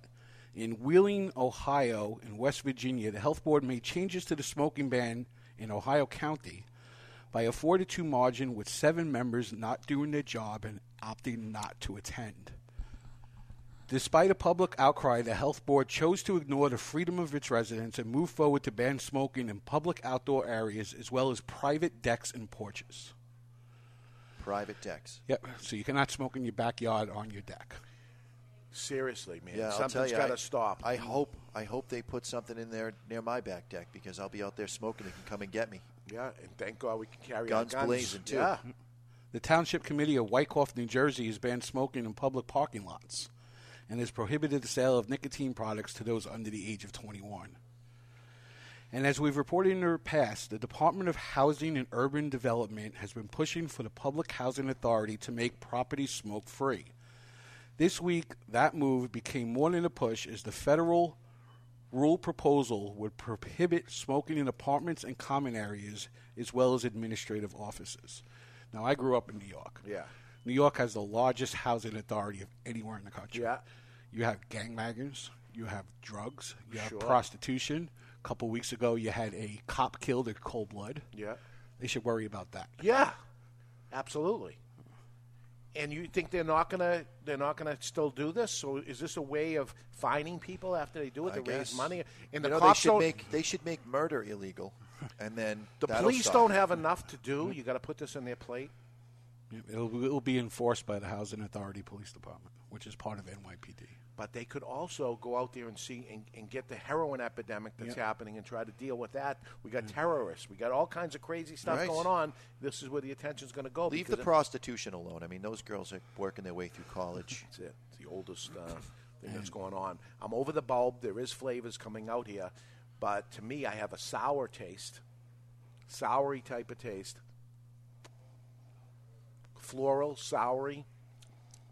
No? I don't know about either of those. Okay. No cinnamon? A little bit. A little bit of spice. Right when I hit the bubble, it was like, boom, cinnamon. My cold got the best of me right now. I can't taste that thing. You're wasting that then. That's over. All right. I got a thing of good news here. You do. After consulting with its council, the governing body of Fort Lee, New Jersey, has decided to pass on Tobacco 21, a proposal to raise the purchasing age. Not do it. Not pass it. They passed on it. Okay. They're not doing it. To raise the purchasing age for tobacco products from 19 to 21 due to its concerns over conflict with state law. According to Borough Attorney Lee Cohen, the proposed ordinance, which would have superseded the state's current purchase age of 19 and potentially put the town at risk of a lawsuit. So they've done it already from 18 to 19. They already broke the lawsuit to begin with, but to go to 21 to be a lawsuit. Well, the state says 19. Oh, the state is 19. And well, so this is going to be the magic that's going on. Some of these states that allow the cities to take charge of it. The cities do it, and that's how they're going to beat it down. In this case, they can't do it, so now they'll work. This is New Jersey. They're going to work very hard to make it 21. Right. Again, you know, we had a group of people in here this week, the ladies group that we had in here, and they were all complaining that one of their sons was going off to the military, and before he goes, they can't have a beer with him, they can't smoke a cigar with him. They're in Massachusetts with a drink. Legally, they're going to do it anyway, but legally, they're asking them to break the law. Yeah. You know, and that's what they're setting them up for. And that's a precedent that you don't want to set. Don't make the laws so that people feel like they have to break them, because now you're encouraging lawbreaking. So it's insanity. It is asylum, and it's time to go to the asylum thing, but the asylum thing should be the bad news. That's the asylum. We should switch that thing around. So here's our friends from Asylum Cigars. They're coming to take me away, ha-ha. They're coming to take me away, ho-ho, hee-hee, ha-ha. To the funny farm where life is beautiful all the time, and I'll be happy to see those nice young men in their clean white coats, and they're coming to take me away, ha-ha. It's time for news from the Insane Asylum. Odd and sometimes historic news stories that are too insane to be true, or are they? Brought to you by Asylum Cigars. Take no prisoners. Asylum Cigars are truly flavorful, medium-bodied Nicaraguan cigars with sizes ranging from 4x44 to the absolutely insane 8x80. That's right, that's Asylum. A Massachusetts woman has won a legal battle to wear a colander on her head. In her state driver's license photo, a colander is a spaghetti strainer. I saw that. Scula pasta, we call it in Italian. That's crazy. Lindsay Miller is a pastafarian. So am I. Pastafarians loves pasta? Are known as members of the Church of the Flying Spaghetti Monster. The secular religion views the existence of a flying spaghetti monster to be just as probable as the existence of the Christian God, and it describes heaven as a place with a beer volcano and a stripper factory. Not stripper like tobacco. This is the good kind. Yeah. Anyone may become ordained for a $25 fee. All I know is it's about time someone brought attention to the flying spaghetti monster. I've been saying it for years. Yeah. That's insane. That's Asylum. True. It's true. I saw that. That's nuts. $25. We can be part of the. We could be ordained. Pastorian. No, you can be a Pastafarian anytime you want, but to be an ordained minister for the Pastafarians. Oh, really? It's $25. That's it. I might do it because then you can marry people, and they get married with a spaghetti strainer on their head. The world's coming to an end, folks. There's lots of crazy stuff going on, and you won't have to pay taxes either. What? Yes, because it's a religion. Reverends don't pay taxes. Can we do the religion? Shut up. Huh? Yeah. Can we do a religion which the Taino Indians did in the 1400s, that they rolled up tobacco leaves and it was part of their ritual, and you could smoke inside in the church? Let's do this, and then this will be a church service. And we change the name of the Cigar Authority to Authorians. We're Authorians. A little-known fact is the Sabbath Cigar Authorians is Saturday. It's the last day of the week is really the thing. So we could be having – this is church right here. Is Sunday the first day of the week, or is Monday? Sunday is the first day of the week. Saturday really is the Sabbath. Yeah. Hallelujah. That's right. Amen. Amen. It's time to go into the aging room with our friend, Old Fart Freddy. It's time to step into the aging room. Sometimes aging makes a great cigar even better, just like Aging Room cigars. They're made in small batches from rare and limited 100% Dominican tobaccos. And here in our aging room is Old Fart Freddy. Nowadays, people are doing away with nicknames. In my day, it was okay to be a dick. Nowadays, it's all about texting without paying attention to proper grammar. If you read what the kids are typing, it can be very awkward. In my day, we were much more careful. For example, let's go eat out, comma, grandma. Could be the difference between her feeling your nuts and feeling your nuts. I'm just saying. Nowadays, everyone gets too involved with helping people that may not want any help, just so they can tweet later about their good deed for the day. In my day, if Uncle Jack got himself on the horse, he got himself off the horse. Why? Because he was a man. We were men who knew better than to help Jack off a horse, didn't eat out grandma, and were more than okay with being a dick. Sometimes, aging makes a great cigar even better. Just like Aging Room Cigars. Made in small batches from rare and limited 100% Dominican tobacco, try Aging Room Cigars from Boutique Blends. Some things are better aged, some are not. I mean, if your grandma looks a lot like Betty White, I would be only too happy to remove the comma. Jeez. You're happy with yourself. Your head goes up and down. You bob your head up and down because you're pleased with what I love, which is a fairly new occurrence. Now that people are on board with the old fart Freddy and they start to try to connect the dots. Yeah, Frank. Yeah. when they see where I'm going with it and people are starting to catch on earlier and earlier, I see where he's going with this. And then that to me is the Somebody payoff. Requested a compilation of old fart Freddy's.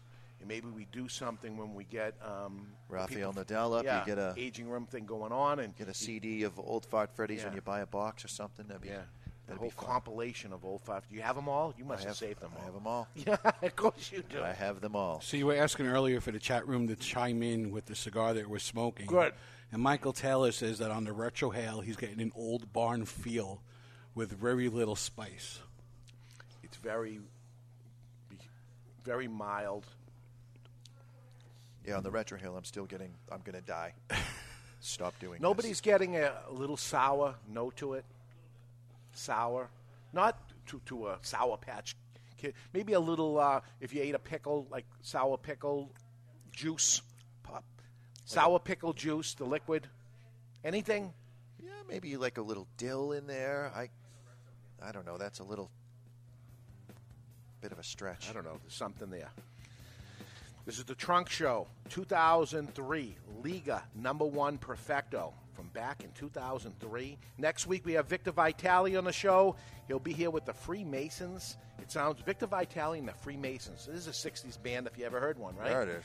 Maybe they'll sing a song and do some doo-wop for us. We don't know. But we're going to take a break right now. When we come back, we're smoking some old cigars, but we got new ones hitting the shelves, and we're going to tell you about those. We have trademarks. If people leaving the cigar industry, gentleman Chuck Morrison, he's away, but he's going to get debonair with us in his segment. The calendar, the tweets of the week, and lots more. Stick around, everybody. We're live from Two Guys Smoke Shop in Salem, New Hampshire. You're listening to The Cigar Authority on the United Cigar Radio Network.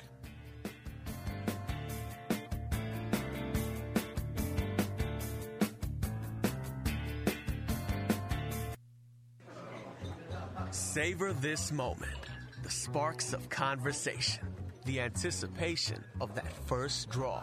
Savor the story shared over a cigar like this, a cigar that makes this moment classic. Tiamo Classic. Savor a composition of handcrafted Dominican leaf, graced with notes of 25-year-old tobacco, richly complex, yet remarkably smooth. Savor a harmony of creamy, balanced flavors. A duet of two cigar virtuosos, jazz and cigar legend Avo Uvazian and master blender Hendrik Kellner. A cigar meant to be shared with friends old and new. The Avo Classic. Savor every note. Visit your local tobacconist or see the complete Avo line at avo.com. I'd like to file a missing persons report. I've lost my one true love. What does she look like? She is like no other. Her skin, dark, simply gorgeous. Not slender, but firm to the touch. Well, we'll do everything we can for you, sir. The night we met, over a fine scotch, it was love at first sight. Details. I need details, sir. Well, she's about 5.5 inches tall. You mean 5 feet tall? No, inches. Oh, she's a dwarf, a little person. No, she's a cigar. Ah, right, sir. Is she a Fleur de Lorraine cigar? The cigar that men around the world are falling in love with? Yes. Oh, I've seen this before. Louis! Yeah? Get him a Fleur de Lorraine cigar and a list of United Cigar retailers that carry it. Fleur de Lorraine Cigars, simply gorgeous. Available only at appointed United Cigar retailers across the country. Fleur de Lorraine. Stop missing out.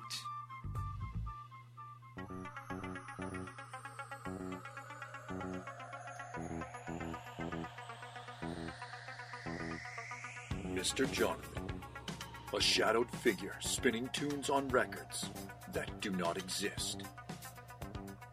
Mr. Jonathan, a young cigar smoker on a crusade to champion the oldies, top 40, and yes, even country, with a host of DJs that operate above the mix. Mr. Jonathan is my dance instructor.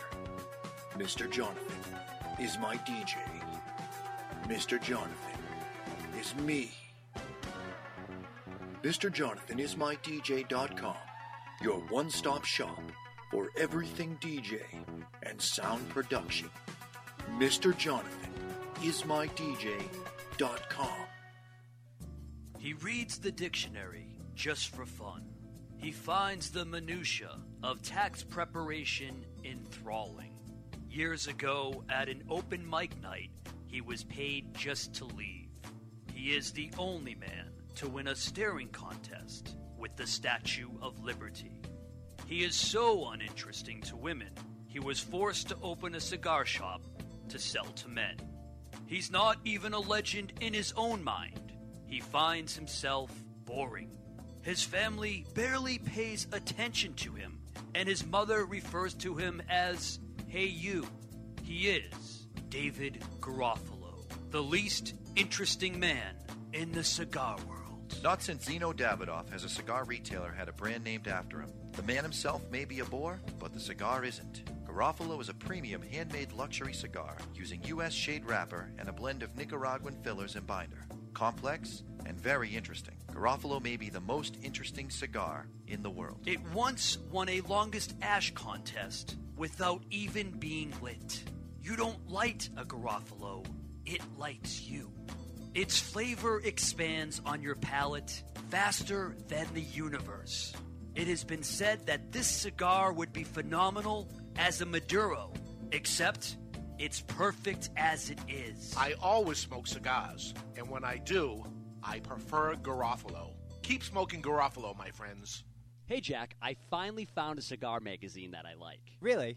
What's it called? Cigar Journal. What's so great about Cigar Journal? Is it really different from the other magazines? It is. Cigar Journal is all about cigars. None of the nonsense you see in other magazines. Really? Yeah, it has stories, reviews, and the latest news about premium cigars. Is it a little newsletter? No, I think you'll be very impressed. Cigar Journal has beautiful images, a thick cover, and is strictly for the cigar enthusiast. They cover cigars in the U.S. and around the world and is printed right here in the USA. That sounds interesting. Where can I buy it? Cigar Journal is available at local cigar retailers and on the web at www.cigarjournal.co. That's cigarjournal.co. I'll sign up today.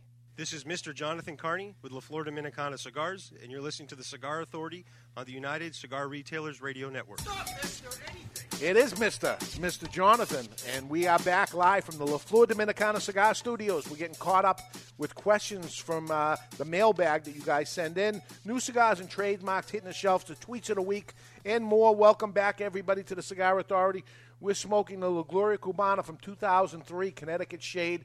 It is really the Macanudo vintage 1997, done as a Gloria Cubana some years later. So interesting, and they're smoking it along with us in the chat room. It picked up flavor as it's going down. It's starting to pick up something. Yep. Started off at the tip of that thing. I'm like, there's no flavor happening. Yeah, it was all air. And then it starts coming in, and now it's starting to smoke, maybe like the Macanudo vintage at this point. Very, very aged tobacco. If you notice on the line that you guys are smoking it, you notice the mascara line of the cigar. Oh, actually, I have a funny story. So, Barry, we're doing a cigar tasting on Thursday with all women. 7 women sitting at the table. And they were raunchy, It is the first time ever that David Garofalo did not call that the mascara line. And he had a captive audience of people who actually wear mascara every day besides you. And he says combustion line. I'm like, this is the one time to say mascara. Because you told me to stop doing that. So then he said, no, it's a mascara line and whatever it is. But the line where the ash meets the cigar, there's a little black line on there. And when you look at aged tobacco, it should be very, very thin, the tobacco being aged. Not necessarily the cigar.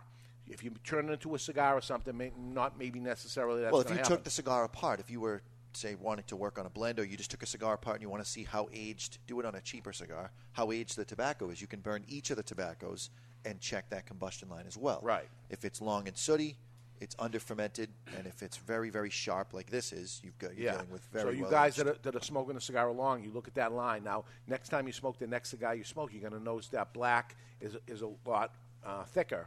So it's kind of a way to determine age of tobacco. Mailbag, what do you got? All right, this is Rudy from Canada writing. Yeah. And, it's referencing the Drunk Show. I'm not sure if you guys remember back mid-September. David was completely blitzed. Yeah. And he says, never. Watching today's show has reminded me of the shows you guys used to do early on with the guy from a craft brewing company. Yeah. He would bring on some of his beers, and you guys would do the tasting and stuff. They were high alcohol content. Those were some of my favorite episodes because Dave got a little buzzed and things went off the rails a bit. I'd love to see a show like that again. And unfortunately, David gets hung over for like 3 days. Well, the Calinog, when we end up smoking that, we're going to have to smoke it with scotch because that's the way to go. That is the way to go. So things could end up happening. We're going to have to go with Lafroig because it's a peaty scotch for a peaty cigar. Lafroig. Yeah. Tomato. There we go. Go ahead, Mr. J. All right. Also submitted through the Contact Us page of thecigarauthority.com. This one's an old one. We're getting caught up, though. To the owner of thecigarauthority.com. My name is Kyle, and I was very intrigued by thecigarauthority.com. Great content. I can tell you are a major leader in your field or will become it soon. Uh-oh. What are they trying to sell here?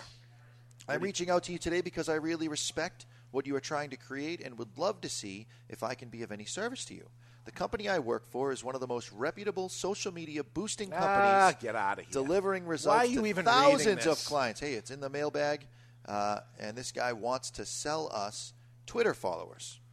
Oh, now isn't that interesting? So we did a whole show on that. We did a whole show on that, and we don't buy followers. We don't have as many as some other shows, but if you look into ours, they're all real. So that gives us a good opportunity. We have lots of listeners. So follow us on Twitter. Follow us on Facebook, The Cigar Authority, right? Or Cigar Authority on Twitter, The Cigar Authority on Facebook. Okay. Or follow David Garofalo, Mr. Jonathan, Barry Stein separately. Barry Two Guys. But by all means, follow us, The Cigar Authority. Is that the same as Barry Two Guys One Cup?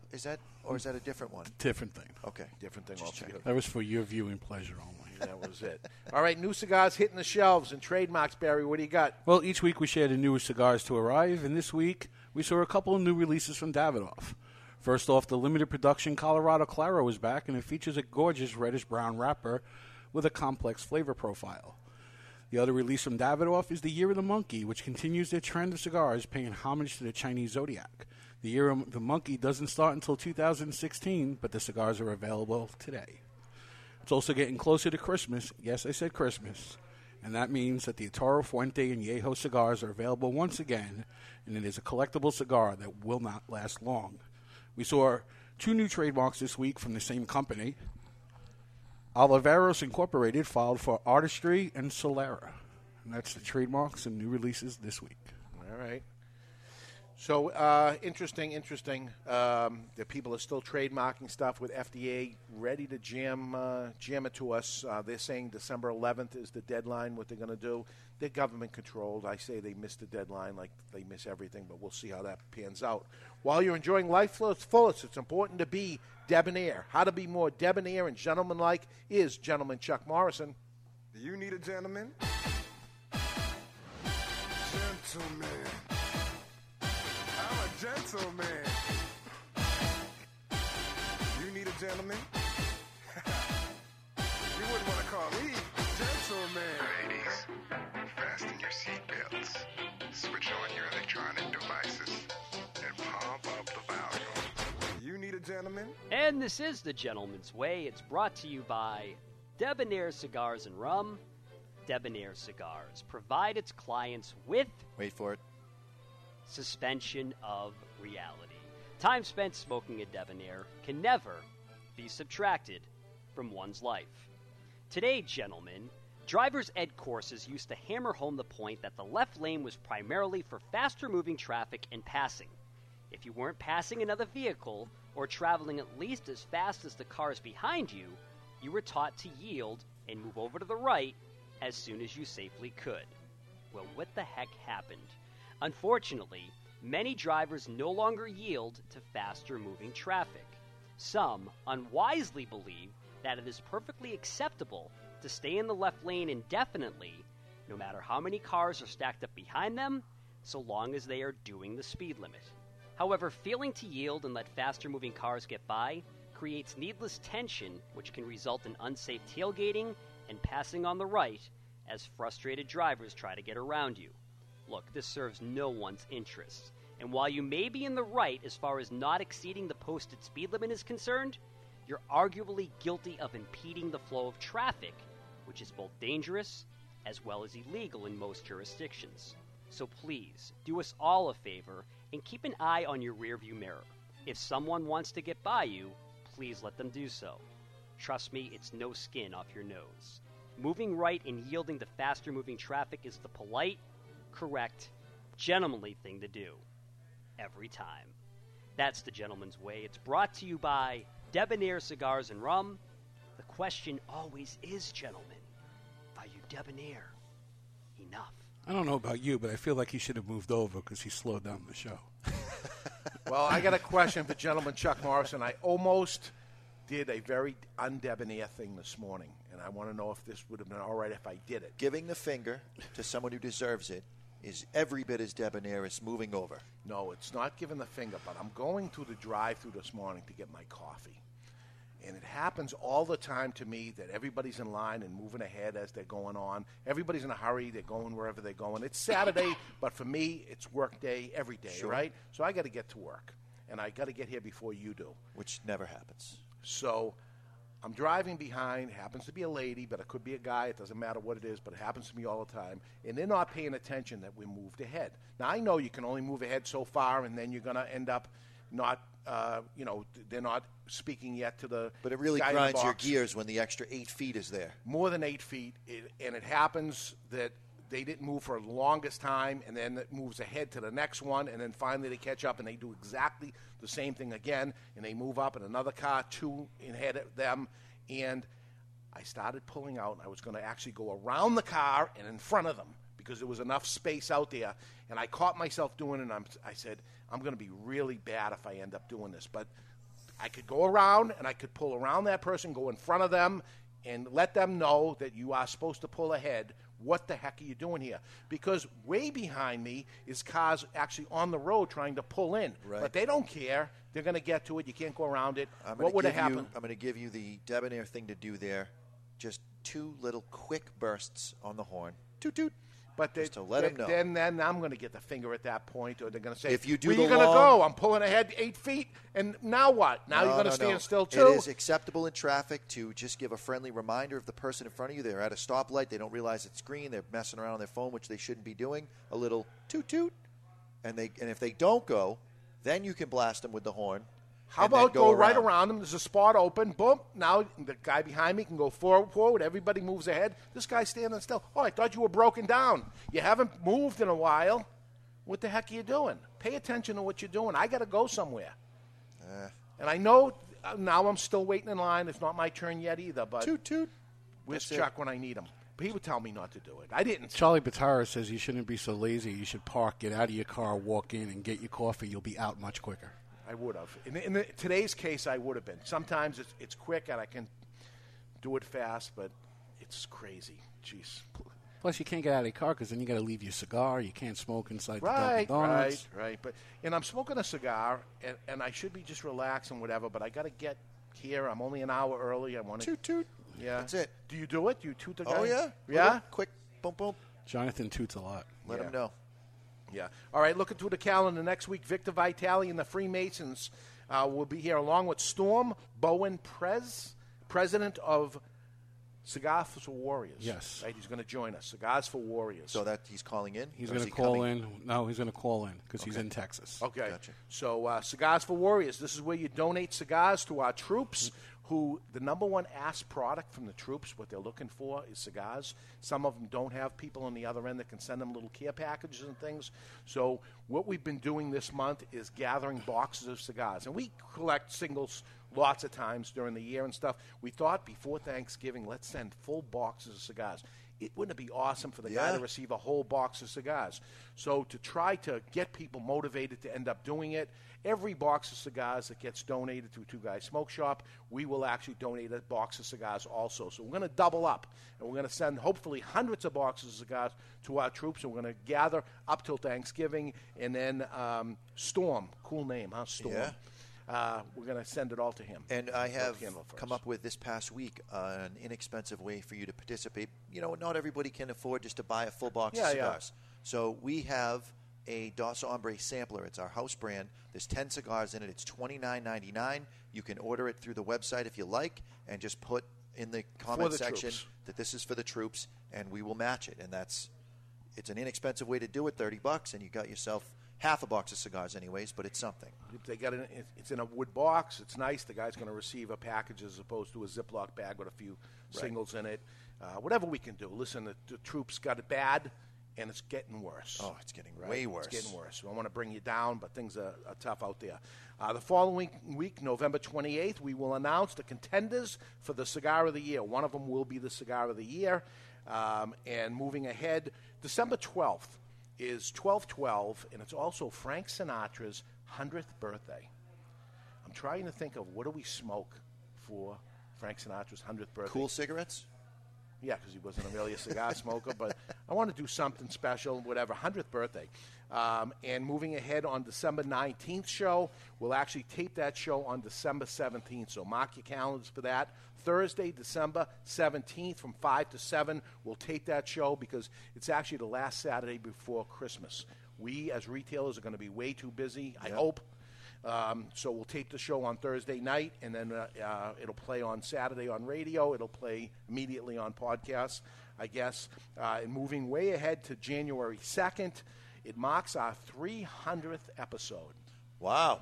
That January came up quick. 2nd. Yeah, it came up 5 years or so, right? And I will announce, as I did last year, and I have been doing for years and years, but the first time I did it on the show, the State of the Cigar Industry Address on that show also. So that's what's coming up in the near future. Again, next week, Victor Vitale with the Freemasons and the people from Cigars for Warriors will join us there. So thoughts of the cigar?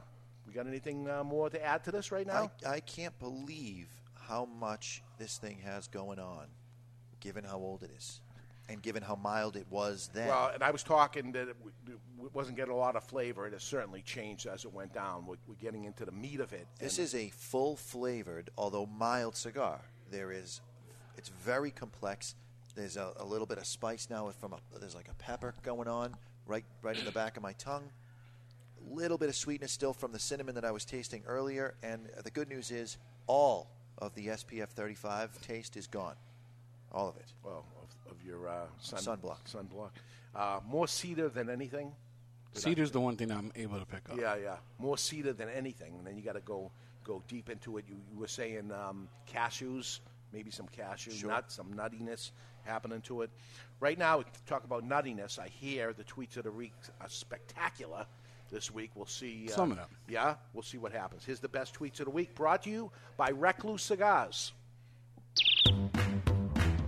It's time for the social media segment brought to you by Recluse Cigars, the cigar that was built on social media. All Recluse cigars go through 8 fermentation cycles over the course of 2 full years to guarantee you balanced flavor. Try a Recluse cigar today. What's the difference between light and hard? You can sleep with a light on. This one comes from Jonathan if you miss his tweets. If you carry a baseball bat in your car, You should carry a glove, too. Your lawyer will thank you. Yes, he will. There we go. Actually, pretty good. Last time there was this much crap over a cup, there were two girls involved. Ah, a little Starbucks going on there. Forget about spiders, ghosts, and haunted houses. What scares me is when I flush someone else's toilet and the water keeps rising. And the best tweet I saw all week, from now on, cougars shall be referred to as eager beavers. Ah. I don't get it. You get it. Today's social media segment was brought to you by Recluse Cigars, rolled in two bar, the old Cuban way for an effortless and perfect draw every time. Now I get it. There you go. Now I get it. There was a little double entendre there. There we go. If you don't understand, you're going to add that into your old 5 Freddy routine. Yes, They'll be in next week. Watch for that, everybody, for sure. You owe me a quarter. I own the trademark on that. All right, so what do we got here? We got another 10 minutes, so let's do it. Let's go into some more, the last couple of mailbags we got, and we'll be all cleaned out and ready for your email. So just go onto the Cigar Authority webpage, go into the Contact Us thing, and give us something, some questions you want answered.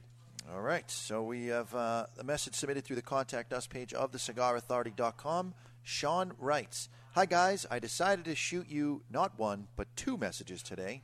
As a maturing cigar smoker, I found that I am doing and appreciating more many of the rituals you have all talked about. Visually examining the cigar, taking note of color, texture, oil or lack of, the veins, how well it is rolled, what kind of cap it has, the firmness of the cigar, and the pre-light tasting notes. You get the point." We actually got the point 6 things ago, Sean. Thank you. But there we go. That you really paying using attention. Everything you possibly can out of it. Enjoy every part of the cigar as you can. Then, of course, I like the cigar, and I do my best to understand what my weak palate is trying to pick up. No Peapods yet, but it's a work in progress. There we go. He's a listener for sure. I enjoy reading and listening to cigar reviews, and beyond what I've mentioned, appearance, construction, etc., I often hear reviewers talk about balance and complexity. I think I understand complexity, and if I understand it correctly, it's the flavor transitions a cigar goes through as you smoke it. The more transitions, the more complex. Correct me if I'm wrong. Yeah, absolutely right. Where I'm a bit confused is on the subject of balance. I'm thinking balance basically refers to the use of different types of tobaccos from different countries, regions, etc., rather than from just one place and plant type. While complexity is relatively easy to discern, how does one pick up on a cigar's balance other than looking at a reviewer's notes and reading where the filler, binder, and wrapper are from? I eagerly look forward to you bestowing your wisdom. How's that for ass kissing? And I'd say you hit a home run. Home run. Shot. Here we go. You hit a home run. What do you got, Barry? For me, balance is when a cigar transitions smoothly. You don't want it to be too rough on the front end or too rough on the back end. You want the flavors to be evenly dispersed. You don't want to feel like you were chewing on sandpaper, so to speak. Yeah. You're close in how I pick balance out, and I got balance mostly from Hanky Kellner really explaining what it is, and he does this tongue tour that he explains what happens when you smoke a cigar and where you pick up the flavors. What's supposed to happen is you draw the smoke into your mouth, you blow the smoke out, and after that, if you smack your lips together, you'll end up starting to taste. That's when we're not tasting smoke. We're tasting the after effect that ends up happening. So your tongue is stimulated at that point, and let's say it was straight down the middle is the stimulation you feel of it. You get maybe cinnamon at the tip of your tongue. That's where I end up tasting cinnamon. Or back of the throat is more harshness and sourness on the sides and saltiness on the upper front sides of it. If you have a well-balanced cigar, it should be stimulated across the board. Yep. And as it goes away, it should be equally going away at the same time, not leaving one ahead of the other. Totally balanced is it's all stimulated and it all evaporates at the same time. I look at it like it's a yin and yang. So think about lemonade. If you have just a lemon, it's very bitter. If you have just the sugar, it's too sweet. You put the two together, you have a balanced beverage. Cinnamon sugar is the same type of idea. So a cigar should be able to take you on a journey flavor-wise, and if it gives you some sour, it should give you some sweet. If it gives you some salty, it should give you some sweet. So that, to me, is what I'm looking for when I say something is balanced. The flavors balance out, so like a scale. So we're talking earlier about Mexican tobacco that I think is a great ingredient, but it by itself is very earthy. Yes. Right? Tastes like dirt or whatever it is, and that's its component. If you get to a Nicaraguan Puro, it has a peppery component to it, and that's the strong thing that happens. When you have multiple things layered together, now you're getting some balance. You're getting some mixture of something going on. Far off, Barry, what do you think? I'm only saying this because he wasn't paying attention. No, so. I keep taking myself off the mic because I don't want to be coughing into the microphone. Okay. But I agree with you. It goes to you want everything to be equal. Yeah. You don't want one end to be more front-loaded than another. Yeah, you're doing the vast majority of the reviews on the Cigar Authority, and if you don't, if you just listen to the show and you're not going to the Cigar Authority website, you're missing part of the Cigar Authority, which is information all the time, and he's doing reviews on it, and you use balance an awful lot. So I just wanted to bring that up to a thought. Now, balance on the cigar with smoking. Balanced? I would say it's balanced. Which I hear the manufacturers when they're trying to make a balanced cigar most of the time. You know, there are the ones that say, oh, this is going to knock you in the ground. They purposely made it that way, that no, there's not a lot of balance going on purposely. But I think for the most part they tried to do that. For me, the shorter of the two cigars we smoked was far more balanced. This I'm getting it all in the back, but I'm sick. So I'm not a fair representation. But I enjoyed the first one much more than the second one. And I'm usually a Connecticut guy, but I enjoyed the first one much more. The sweetness from the Cameroon that was happening, the earthiness. There was a lot of things going on. I think if we smoked this one first. I'm getting citrusy now. This has changed as it went along. Yep. A lot of changes that happened. With that, tasted balanced with all the different flavors most of the whole way through. Sure. Yeah, the other cigar was more complex, and it was more balanced. And I think if we smoked this one first, we would have enjoyed this one better. It's unfair to compare this to that. Yeah. If we had just smoked this by itself, I think it would stand up better. Very interesting cigars, and unfortunately, that's the end of that. And I'm continuing to age product. I didn't buy 20 things of anything this year, but when something spectacular comes along, I usually buy heavy and put it aside, and then it happens. I'm saying that if anybody ends up saying I want to be part of the care package, then be disappointed that this doesn't happen. It's not going to happen. I mean, this is the end of this, and that's it. So, of the cigars that you've aged, which cigar stands out the most for being the most enjoyable aged cigar that you've smoked? Oh, boy. Usually fuller-bodied cigars. I mean, you age a Padron, and it goes from a great cigar to an incredible cigar. Well, you had that. They disagree with me. I've had the conversation with them. They're ready as they go. And they're ready. They're ready. It's not like it's a like Opus X, I don't think is ready, ever ready when it comes out.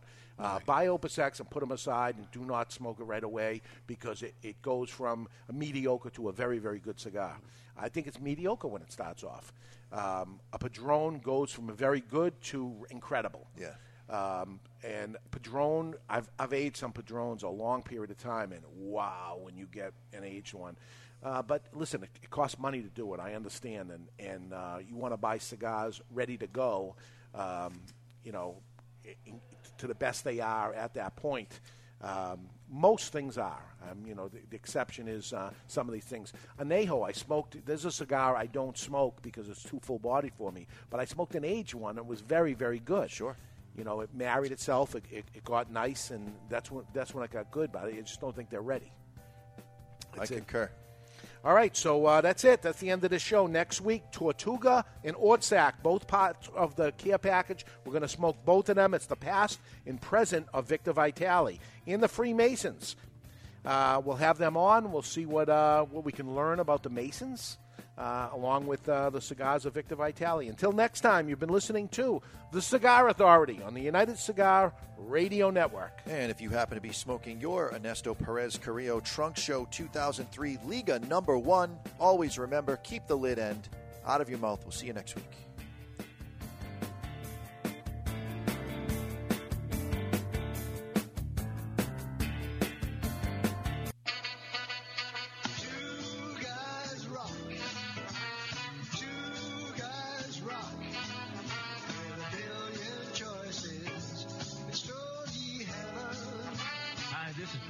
Can I have your attention for a second? I want to tell you about a fellow named Dave and the fact that I have been buying my cigars from him since 1985 when they first opened up.